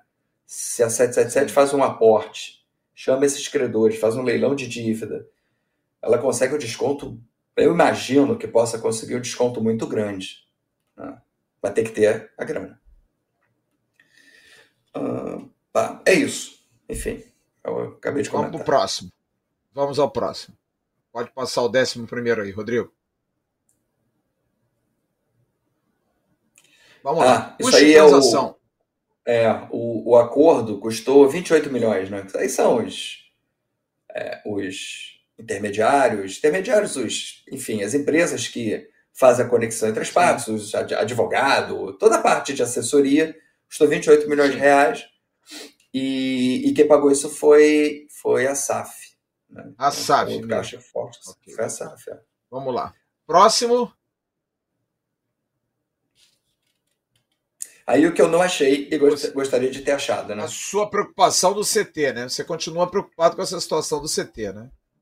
É porque assim, eu entendo o teu ponto que, que, que são encrencas assim, fundiárias legais aí com prefeitura, com prefeitura do Rio, prefeitura de Caxias e tal, mas são encrencas velhas, né? Todo Sim. mundo conhece as encrencas. E o Vasco, pelo menos Exatamente. na prefeitura, nunca teve uma interlocução tão boa, né? Com, com o pai, com Exato. o prefeito atual. Então, assim, é, é, eu, sinceramente, eu até entendo a demora, porque para mim, ali, o, o, CT da Cidade de Deus, acho que a questão não deve nem ser questão fundiária, mas a questão de logística mesmo, né? Toda hora um problema ali, Sim. tiroteio e tal, que é um troço complicado. É, apesar que ele digo, para o futebol, eu já eu fiz essa pergunta já, alguns jogadores, algumas pessoas de comissão técnica, todos dizem, cara, o local aqui é ótimo.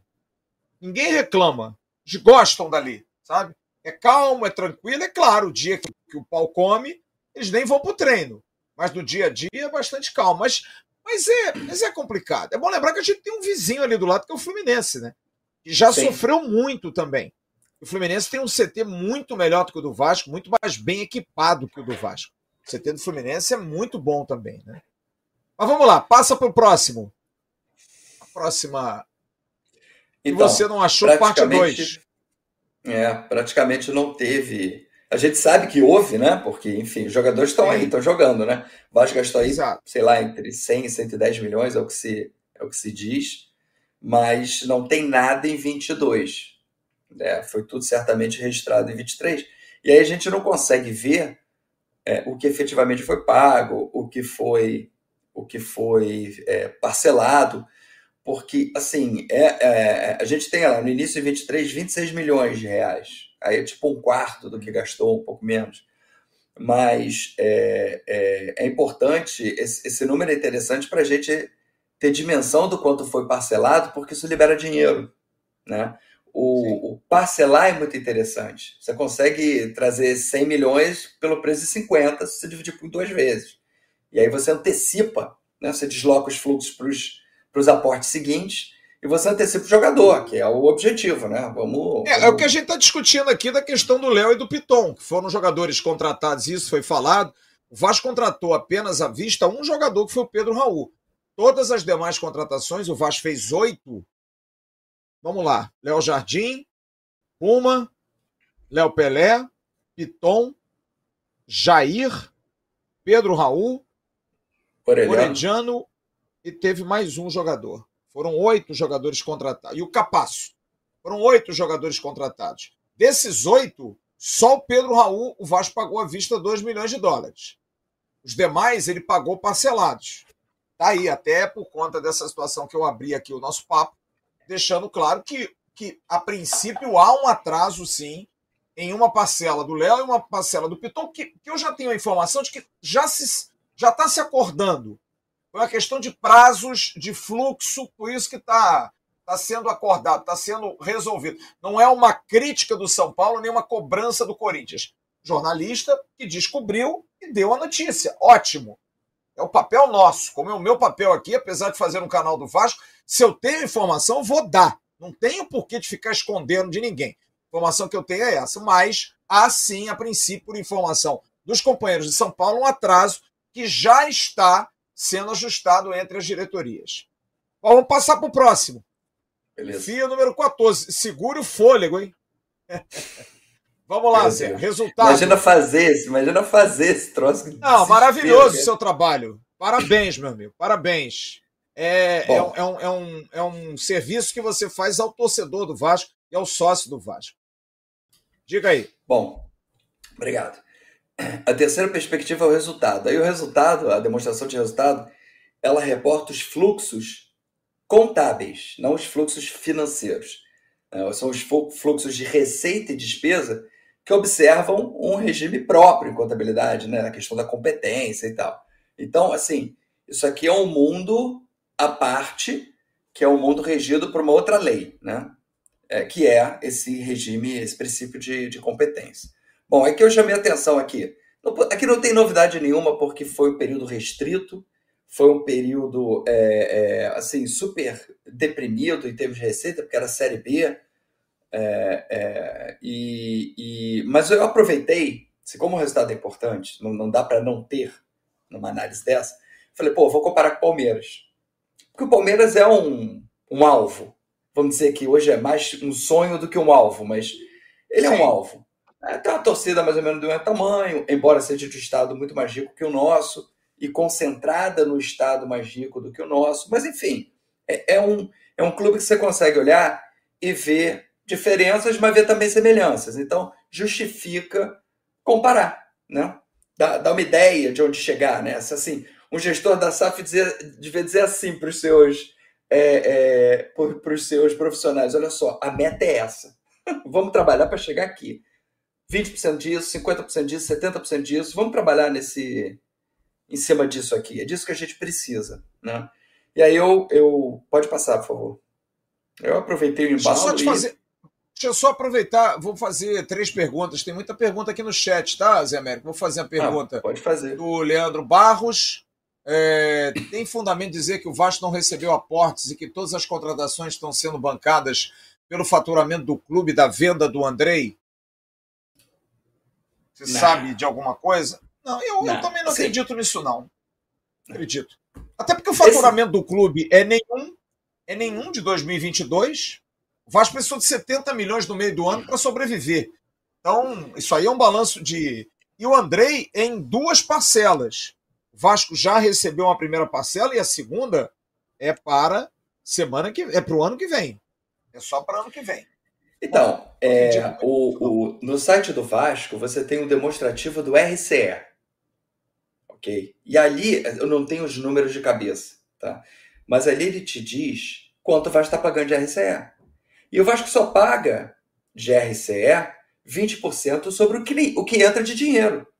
Então, Sim. você pega aquele valor, multiplica por 5, você tem o ingresso de caixa. E teve, teve já em 23 ingressos de caixa muito relevantes é, é, é, passíveis de serem transferidos para o RCE, porque o Vasco já pagou bastante RCE esse ano, e que não tem nada a ver com aporte, nem com empréstimo, que o Vasco fez alguns no início do ano para acertar algum, algum desacerto ali no fluxo de caixa. Então, não dá para dizer isso absolutamente. É, ninguém venderia para o Vasco nos moldes associativos, esquece isso. Sem a SAF tem valor se botar o dinheiro na mesa, se não botar, não tem valor. Sem dúvida.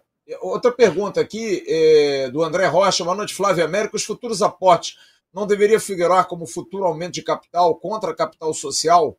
Efeito líquido zero no patrimônio líquido? É uma pergunta muito Eles técnica, estão lá, cara. exatamente isso. Mas, tá lá, Mas explica com uma, uma, linguagem uma linguagem mais popular, o que, que, o, que, que o André quis, quis passar para nós aqui, Zé Américo? Então, é, isso é um desafio. é um desafio, mas vamos lá. O ponto é o seguinte: é, quando você faz um aporte de capital, os 120 milhões, por exemplo, tá? eles entram no patrimônio da empresa como capital social e eles entram automaticamente como caixa no ativo da empresa. Foi assim que aconteceu com os 120 milhões, ok? Muito bem. É, o, o acordo da SAF prevê 700 milhões de aporte já foram feitos 190. Os 70 que foram emprestados no início do ano passado, que foram convertidos em ação, e esses 120 do ano passado, do segundo semestre, depois do acordo. E aí, existem mais 510 milhões para entrar. Esses 510 milhões, eles são lançados no patrimônio igualzinho aos 120. Ok? Sim. Só que, ao mesmo tempo, tem um lançamento contrário dentro do patrimônio que zera esse saldo. Então, você tem lá 510, que é o futuro aporte, e você tem menos 510 zerando esse futuro aporte. Quando entrarem os 120 desse ano, o que, que vai acontecer? Parte desses 510, 120 desses 510 vão para o ativo como caixa, e aí essa redução já não é de 510 contra é, é, 510, vai ser 510 contra 390. Aí você vê direitinho Sim. que ainda tem 390 por aportar. Então isso foi feito exatamente como ele, como ele comentou. O, o balanço aí você tá faz a comparação. Assim. Tá muito bacana ah, é, você... o balanço da SAF. Tá legal, tá. Você, você faz aí uma comparação com o Palmeiras, né? É, que é uma, é uma distância gigantesca hoje, né? Na ordem de 10 vezes, mas que é um caminho que está sendo trilhado para que o Vasco se torne, possa, possa chegar nesse nível, mas ainda para demorar um pouco, né, Zé? Então, isso é palpite meu também, né? Tá. É, eu olho para o Palmeiras, eu vejo um, um pouco de Vasco ali, ok? Menos pelo, pelo, pela, pelo relacionamento dos clubes e mais por semelhanças estruturais mesmo, tá? É, aqui tem, eu aponto ali, ó, tem várias fragilidades. A primeira é a seguinte, eu tenho seis meses contra 12. Quando eu falo Sim. que são dez vezes, na verdade são cinco. A gente pode dobrar Sim. o nosso, ok? É, dez vezes é o que a gente tem. E eles jogaram a Série A, a gente jogou a Série B. Então, assim, tem um receita de TV que você é, é, que deprime demais, é, atenção de, de, de, de é, anunciantes que deprime demais, enfim, fica tudo horroroso. A gente viveu isso o suficiente para saber isso de cor. Então, assim, tem uma diferença, mas essa diferença, eu, eu acho que ela, ela encurta muito até chegar ali em 30%, 40%. O desafio vai ser levar dos 40 para os 100. Para cima. Para né? 90, 80. Para é. cima. É. Vamos lá, o próximo. Próximo tweet do, do, do, José Américo. Premiações e negociações de atletas foram tão não, pequenas. O Andrei não foi O que você quer dizer aí? O Andrei não, não foi não, registrado né? em 22, é, então você não vê a, a, a, a venda do Andrei, vai entrar toda em 23. E o Vasco quase não teve premiação, é, é o valor é irrisório. Tanto que eu, para não ficar um troço muito poluído, eu empacotei tudo lá no, numa linha de diverso lá para E o Palmeiras fez com é. esses dois, com essas duas linhas de receita, 270 milhões. Venda de jogador e premiação. 100 milhões premiação. de premiação e 175 Sim. de. É, só a Copa jogador. do Brasil são 50 milhões, né? É dinheiro para burro, né? É, Mas é, é Libertadores, dinheiro, é Copa do Brasil. Sim né, brasileiro, que eles estão sempre e que, em cima. E que, e, que, e que superdimensiona o valor dos atletas, óbvio, para futuras vendas. Danilo, por exemplo, foi vendido para a Inglaterra, volante, deve ter ido nesse, nesse diapasão. Pode passar o próximo aí, o 17 tweet do, do, é, isso, do América, isso, por favor. Isso que você falou é bem, bem importante, assim, porque chega um ponto. É, é, é um ponto que ninguém diz exatamente, ninguém sabe exatamente qual é, mas tem um ponto que a coisa começa a andar sozinha. Aí vira uma máquina Sim. de gerar dinheiro. É isso, você vai é isso. competição, você vende bem atleta, você desperta interesse de anunciante, você desperta interesse do menino bom de bola que quer um clube para se desenvolver. Tudo começa a. Ah, e foi falado recente, até pelo próprio Luiz Melo também, numa entrevista coletiva, e na própria entrevista que ele deu ao Sport TV, de que o objetivo do Vasco esse ano é ficar na Série A ficar na Série A é fundamental para que tudo isso que a gente esteja falando aconteça. E atrelado a isso, também, a gente falou isso aqui na sexta-feira passada, com a presença do nosso João Câmara também, que falou do balanço, é, que é membro aqui do canal, da importância do Maracanã nessa história. Como é importante para o Vasco ter o Maracanã para também rentabilizar. Porque a gente falou aqui da outra vez, a América estava aqui e lembra bem, quanto que o Flamengo não ganha? Um bi por ano de gestão do Maracanã. Fora as vantagens, enfim, né? Então, são dois aspectos importantes: manter-se esportivamente na Série A e poder ter o Maracanã. Né? A reforma de São Januário vai ajudar? Vai. Mas o Maracanã é muito importante. Bom, esse aí você é, fala sobre resultado operacional. É, aqui eu, aqui eu, aqui, assim, eu pego o, eu conecto esse tweet com o anterior, né? No anterior eu falei de receita operacional. Agora eu vou mostrar os custos operacionais, basicamente folha de jogador aqui, ok? Sim. Folha, imagem. Olha a diferença. Não, olha é... a diferença. Então, assim, é, aqui não tem discussão, sabe? Você não vai achar cinco, seis bons, bonitos e baratos que vão te dar um campeonato. Esquece isso. Esquece. Sim. Né? E aí, quando você entra em jogadores. O, o, o, o Vasco acabou vivendo um pouco isso, né? É mais fácil acertar a defesa do que o ataque. Primeiro, porque é mais barato. É mais barato. Isso. E segundo, isso que, que assim, o ataque, o ticket é muito alto. Não, um bom atacante, um bom meio, é um milhão de reais, não tem jeito, não dá para fugir não, e tá aí o exemplo. A gente falou, Zé, o único jogador que o Vasco pagou à vista foi o Pedro Raul. E os jogadores que mais deram certo no Vasco foram os defensores. Léo Jardim, Léo, Pitou e Puma. Já está aí escarrado. A gente está vendo a nossa defesa bem. E foi também algo que o Paulo Brax nos falou aqui quando deu a entrevista, é, da necessidade, primeiro, de montar a cozinha. A ideia foi essa. Por isso o Vasco contratou muito mais jogadores de defesa. O Vasco, por exemplo, hoje tem dois grandes goleiros. Né? O Vasco consegue investir, tem três bons zagueiros, Capácio, Robson e Léo. Ainda tem gente da base lá. Hoje fez até uma proposta de tentativa de renovação do Eric Pimentel. Também um uso importante da base. As pessoas têm que entender quando se fala que a 777 só pensa nos moleques. Eles são a salvação, gente. Inclusive para esse fluxo todo, né, Zé? Precisa ter venda, precisa ter negócio, né? Não dá para você ter o cara durante 20 anos e não te dar dinheiro nenhum, né? Cara, todo mundo vende jogador. Isso, assim, isso é um debate bizantino, assim, não cabe. O, o Flamengo faturou um bilhão e tanto e, e, e vive fazendo compras voltosas, o, o, líquido dele é zero. Ele Sim. compra com o que ele vende. O, o, o net é zero. Então, esse papo a clube satélite, esquece isso, não existe. Receber uma proposta. O que você precisa ter, e aí entra um profissionalismo que a gente não via no Vasco associativo. Né? Primeiro que você não, não conseguia pagar salário, como é que você vai pensar em alguma coisa além? Mas você precisa ter algum tipo de, de modelagem para você saber o valor do jogador. Você precisa ter uma métrica de, de valuation do atleta na cabeça. Quando chega uma oferta, é compatível, vende. E vai ao mercado Sim. e contrata performance. A base é para gerar jogador que vai compor elenco e aqueles que vão se destacar, vende e vai ao mercado e repõe. Não, não, não tem essa. É o exemplo hoje do. É o exemplo hoje do Marlon Gomes, que muita gente reclamou que o Vasco liberou para a seleção. Tem que liberar.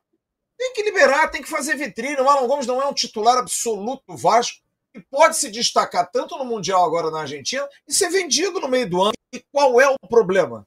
Né? É o Marlon Gomes um insubstituível no Vasco? Não. E o Brasil ainda não tem capacidade de prender os seus insubstituíveis. Está aí o Santos, quando ficou com o Neymar mais um, dois aninhos tentando segurar. Não teve jeito, teve que vender o Neymar. Né? Então vamos lá, vamos partir para o próximo e, e antepenúltimo tweet para a gente ir para a reta final. Você fala do, das, da, do investimento que o Vasco fez, Zé, em relação a, a, valores e comparando é. com o Palmeiras, né? Sim, é, essa janela mudou o Vasco de, de nível, né? É, foi muito dinheiro para direito federativo. E aí, assim, a minha estimativa, de novo, né? É que o Vasco vai ficar ali entre 30% e 40% dos 500 milhões que o Palmeiras bota. Mas a chave aqui é, assim, é, é, a questão toda, né, que é esse momento que a chave vira, que a gente não sabe direito quando é, é adquirir estabilidade esportiva. É você chegar sempre Todo ano na Libertadores. Todo ano nas quartas da Copa do Brasil. Todo ano disputando. Semifinal é campeão? Não é, mas está sempre por ali. Ok? Isso é fundamental. E para isso, esse investimento que foi um, um, um tiro pontual, ele precisa ser alguma coisa que se repita sistematicamente. Até você montar uma estrutura que seja de reposição. Vai estar longe disso Sim. ainda. Né? O Vasco ainda precisa. O Vasco ainda não tem um núcleo bem definido. Teoricamente, na minha lei do Vasco, não tem um time ainda. Né? E Sim. se alguém se machucar, a gente vai ficar muito mal, né? É, mas é isso, assim, só chamando atenção para esse ponto. Vamos lá, o penúltimo tweet. Aí o prejuízo. Prejuízo. Assim, totalmente esperado, né? 88 milhões de prejuízo. E assim, ainda bem que o Vasco foi vendido, porque ele teria explodido, né? É, imagina, com 190 milhões aí dentro, né? A gente ainda teve 88 ainda milhões. Tem esse prejuízo, né? É incrível, né? 190 Vamos lá milhões, último. quase não subiu. Sim, exatamente. Se não é o pênalti lá do Nenê. E aí você encerra porque deixa bastante claro, mas eu quero, antes de você encerrar, que você diz muitos eventos aconteceram no início de 23, ficaram sem resposta. Caso o Vasco publique demonstrativos financeiros trimestrais, muitas dessas dúvidas serão esclarecidas e teremos como prever melhor o desenrolar de 2023. Aguardemos. E a minha pergunta clara a você, Zé: qual é a perspectiva do Vasco? Diante dessas dúvidas do torcedor, a gente vê o torcedor, e é normal, gente que duvida da 777, tem gente que acha que é, quatro meses pô, já dá a cara de que os caras não estão cumprindo, tem gente que tem muita esperança, tem gente que está feliz porque muita coisa de novo está acontecendo, tem gente que está frustrada porque esperava mais investimento, mais contratação, tem gente que reclama do Vasco dividir para comprar jogador e não comprar direito federativo. Mas diante de toda essa situação, no dia 8 de agosto, se eu não me engano, me falha a memória, o Vasco vai completar um ano de SAF, quando foi aprovado. Qual é a perspectiva, faltando aí praticamente três meses, maio, junho e julho, para completar um ano, são nove meses de SAF. Qual é o seu balanço hoje? Qual é a sua ideia de perspectiva de futuro, Zé Américo, diante da tua expertise e do teu conhecimento aprofundado sobre o caso? Cara, eu vou te dizer o seguinte: a perspectiva é que o Vasco tem perspectiva. Ele não tinha nenhuma. Assim, a, toda essa análise é parte do pressuposto falso, assim, como se houvesse alguma alternativa para o Vasco. O Vasco estava, o Botafogo estava assim, morto e o Vasco estava em coma à beira de virar um Botafogo. Era, era esse o desenho. Né? A, a, a, venda foi uma necessidade e dentro do cenário que o Vasco enfrentou foi uma excelente operação. Assim, foi excelente.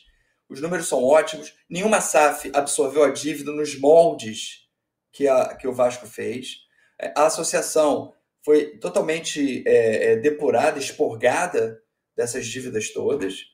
É, e assim, os aportes estão sendo feitos, mas, de novo, o tempo do torcedor é diferente do tempo do gestor. O camarada lá se, se é, é, comprometeu a fazer aportes nas datas combinadas, nos anos combinados. Ele vai fazer esses aportes. É, porque está no contrato. É, assim, se não fizer, é, é, ele corre o risco de perder investimento. Ele vai fazer. Não, não, não, há dúvida sobre isso. E o cenário do Vasco, acho que é muito promissor. É, mas precisa ter um pouco de paciência, não, tem jeito. Eu acho, assim, minha leitura. É, eu, eu não sou um torcedor tão emocionado. Né? Tem torcedor muito emocionado, tem torcedor descrente, enfim, é, é o tipo humano manifestado Sim. como torcedor. Né? Então eu não sou muito emocionado, mas assim, é, às vezes, eu acho que a gente precisa de uma janela legal no meio do ano, porque corre o risco da gente da gente se enrolar, né? A gente tá muito muito na conta do chá, sabe? Eu olho o time assim, pô, tem bons jogadores. Eu acho que o que você falou foi, foi muito correto antes de começar a minha parte. O Vasco é bom, é bom, pô. Como não é bom? Ele é bom. O Vasco teve uma sequência horrorosa agora no início com os times mais difíceis do campeonato. Então, é, é, tem espaço para melhorar? Tem espaço para melhorar. A gente precisa conter um pouco a emoção, mas eu acho que essa janela é muito importante para não correr risco. Uma coisa é o que vai acontecer no fim do ano. A Sim. outra é o que você permite que aconteça no fim do ano. Né? Então, é preciso é preciso um pouco de atenção aí com isso para a gente não. Porque aí desanda tudo, né? Acaba o projeto. Aí realmente você. Não acaba o projeto porque não vai acabar. Mas você reduz o teu. Enfim, a velocidade de atingir o que você quer, você diminui as metas, enfim, é isso. Zé, queria te agradecer imensamente. Eu ainda vou terminar aqui em voo solo, uma passadinha no chat, mas quero te agradecer imensamente a atenção, o tempo mais uma vez Obrigado aí pelos seus esclarecimentos. Obrigado pelo que você procura através da sua rede social de uma maneira assim amadora. Você não faz isso para ganhar dinheiro, né? Você faz isso porque você gosta. Você é Vasco, você gosta, e é muito importante esse serviço que você faz. Você usa de uma linguagem coloquial, não usa de uma linguagem rebuscada. É claro que tem ainda os termos que não tem como fugir, mas são muito esclarecedores e simples. E eu acho que nesse momento novo em que a SAF é uma opção para vários clubes, abrimos hoje falando do Curitiba, que está aí na bica para virar SAF, e é uma tendência para todos os clubes brasileiros, que o torcedor passe a se inteirar, passe a raciocinar mais um pouquinho com esse prisma. Não dá para ser só o comprei, vendi e vambora. Não, tem outras implicações nesse meio aí, e a sua presença é sempre muito importante. Então eu queria te agradecer seu tempo com a gente aqui, de quase mais de uma hora aqui na, na live do canal Atenção Vascaínos. Tá bom, Zé? Eu que agradeço, Flávio. Muito obrigado pela oportunidade novamente. Boa noite, Grande bom abraço. programa. Abraço. Muito obrigado. Obrigado ao Zé Américo, que esteve conosco aqui no News, são 21 e 25. Vou dar uma passada rapidinha aqui no chat para a gente encerrar, já temos quase duas horas de live. Grande abraço ao Ítalo Santos. Não é à toa que o Fortaleza se tornou esse time que é hoje. Aliás, deixa eu dar uma conferida aqui como está o jogo do Fortaleza. Fortaleza e Corinthians, segundo tempo, 17 minutos dar uma atualizada aqui. Fortaleza e Corinthians, 17 minutos, está 0 para o Corinthians, 18 minutos. 0 para o Corinthians, 0 para o Fortaleza. É, dessa forma, vou atualizar aqui a classificação. É, o Vasco permanece na 11 colocação. A gente tem que ver como é que vai ficar a situação nesse momento. O Corinthians está somando um ponto, está colocando o Flamengo na zona de rebaixamento, sim e o Fortaleza se mantém na quarta colocação. Bom, deixa eu mandar mais alguns abraços aqui no chat da galera que está aqui ávida para receber aqueles abraços marotos. Só gosta de um abraço, hein, Rodrigão? Mandar um abraço, o povo chora, a galera chora. Francisco Egas, excelente explicação, obrigado. Um grande abraço ao Rodrigo Pelágio, ao Marcelo, ao Renan Rodrigues, que reclama muito do técnico Maurício Barbieri. José Mendes de Menezes, eu confio nos caras da 777. Júlio Andrade, o Hendrick que não foi vendido por 70 milhões de euros, é por aí, 400 milhões de reais. Grande abraço ao José Carlos Zezer, ao Marcos Vinícius, rapaziada que está com a gente aqui no chat, muito obrigado pelo carinho de todos vocês. Explicar, gente, que são linguagens, são termos, mas acho importante que vocês entendam disso, comecem a entender um pouco disso. É, mas tá dando jeito. Claro que a gente se assusta quando recebe uma notícia dessa de que há um atraso de um pagamento, mas volto a dizer, o canal está aberto ao Vasco, a Vasco SAF, como fizemos hoje durante o dia com a assessoria de comunicação, o diretor de comunicação, com o próprio Luiz Melo, com o Lúcio Barbosa, pessoas que sabem que a gente está aqui para dar a informação. Ninguém está aqui por A, B ou C. Se a gente tiver que dar a notícia que o Vasco está devendo, a gente vai falar. A gente vai correr atrás. Agora, o canal está aberto para que vocês possam esclarecer, principalmente aos sócios, aqueles que votaram na SAF, e, é claro, também a torcida do Vasco, que fica nessa aflição por conta de melhores momentos, necessidade de fazer um time forte. Mas é isso. As coisas, a princípio, pelo que o Zé Américo falou, estão indo né, de uma maneira razoável, boa, com pagamento de dívida. Temos aí seis, sete meses apenas de SAF e as coisas estão acontecendo. Vamos lá, vamos ver o bicho que vai dar. Bom, são 21 e 28. Agradecer a todos vocês. Grande abraço ao Erivelto Tubarão, viu? Eu sou o rei do abraço, estou mandando um abraço para você. É, Diego Magalhães, participação do Zé Américo, mais uma vez, muito assertiva. É, o pastor Tiago Gonçalves diz aqui: se não respondeu, porque é verdade. Quem cala já sabe, né? É, eu acho assim, estranho. Acho que as coisas precisam ser esclarecidas, mas eu respeito. É, Luiz Amadeu, aliás, Luiz Amadeu, quinta-feira estará lá no Golfe, lá na Barra da Tijuca. Para quem quiser pintar por lá, o Bar do Amadeu, lugar maravilhoso. Vá com seu carro, leve a sua família. 6 e 15 o jogo quinta-feira é cedo, hein? 7 horas da noite. Você vai curtir Vasco da Gama e Curitiba com a melhor transmissão aqui pelo canal Atenção Vascaínos com o Rafa Ribeiro. Eu estarei com o Jean Faísca lá em Curitiba. Nosso Emerson Rocha também presente para a gente trazer as informações do Vasco da Gama. Lopes pergunta: vem para Porto Alegre, Flávio? Já comprei minha passagem, meu amigo. Eu vou cobrir. canal Atenção Vascaíno, se Deus me der força, os 38 jogos do Vasco no Campeonato Brasileiro, nós estaremos presentes, cuidando das logísticas aí para a gente estar garantidos. Estamos até o final de maio, com tudo ok, tudo tranquilo. Estaremos em Fortaleza, estaremos em São Paulo para o jogo do São Paulo, domingo, já com a nossa cabine reservada para Vasco e Santos. Vamos lá, vamos trabalhando. Dia 3 tem Flamengo e Vasco, Vasco e Flamengo, e depois temos Vasco Internacional. Enfim, a gente vai estar aí trazendo todas as informações, sempre chegando um dia antes para cobrir a chegada do Vasco, as informações. Grande abraço ao Rafanelli, que vai estar no Couto Pereira, e a todos que estão conosco aqui do chat. Assistência técnica do nosso Rodrigo Jogou pra caramba sábado não ganhou da gente. Cheio de moral também, cheio de, de graça, mas tudo bem. A gente vai ter amanhã muita coisa no canal AV. Vamos ter o Bom Dia Gigante com Emerson Rocha. Vamos ter o Boletim AV. Amanhã tem entrevista do técnico Maurício Barbieri. Estarei lá no CT Moacir Barbosa. E à noite a gente tem o News. E na quarta, cedinho, partiu Curitiba. Quinta-feira tem Vasco e Curitiba. Na quarta-feira à noite já estaremos com o Boletim AV e também com o Avenews, direto da capital paranaense. Grande abraço a todos vocês, uma ótima noite. Tchau, turma.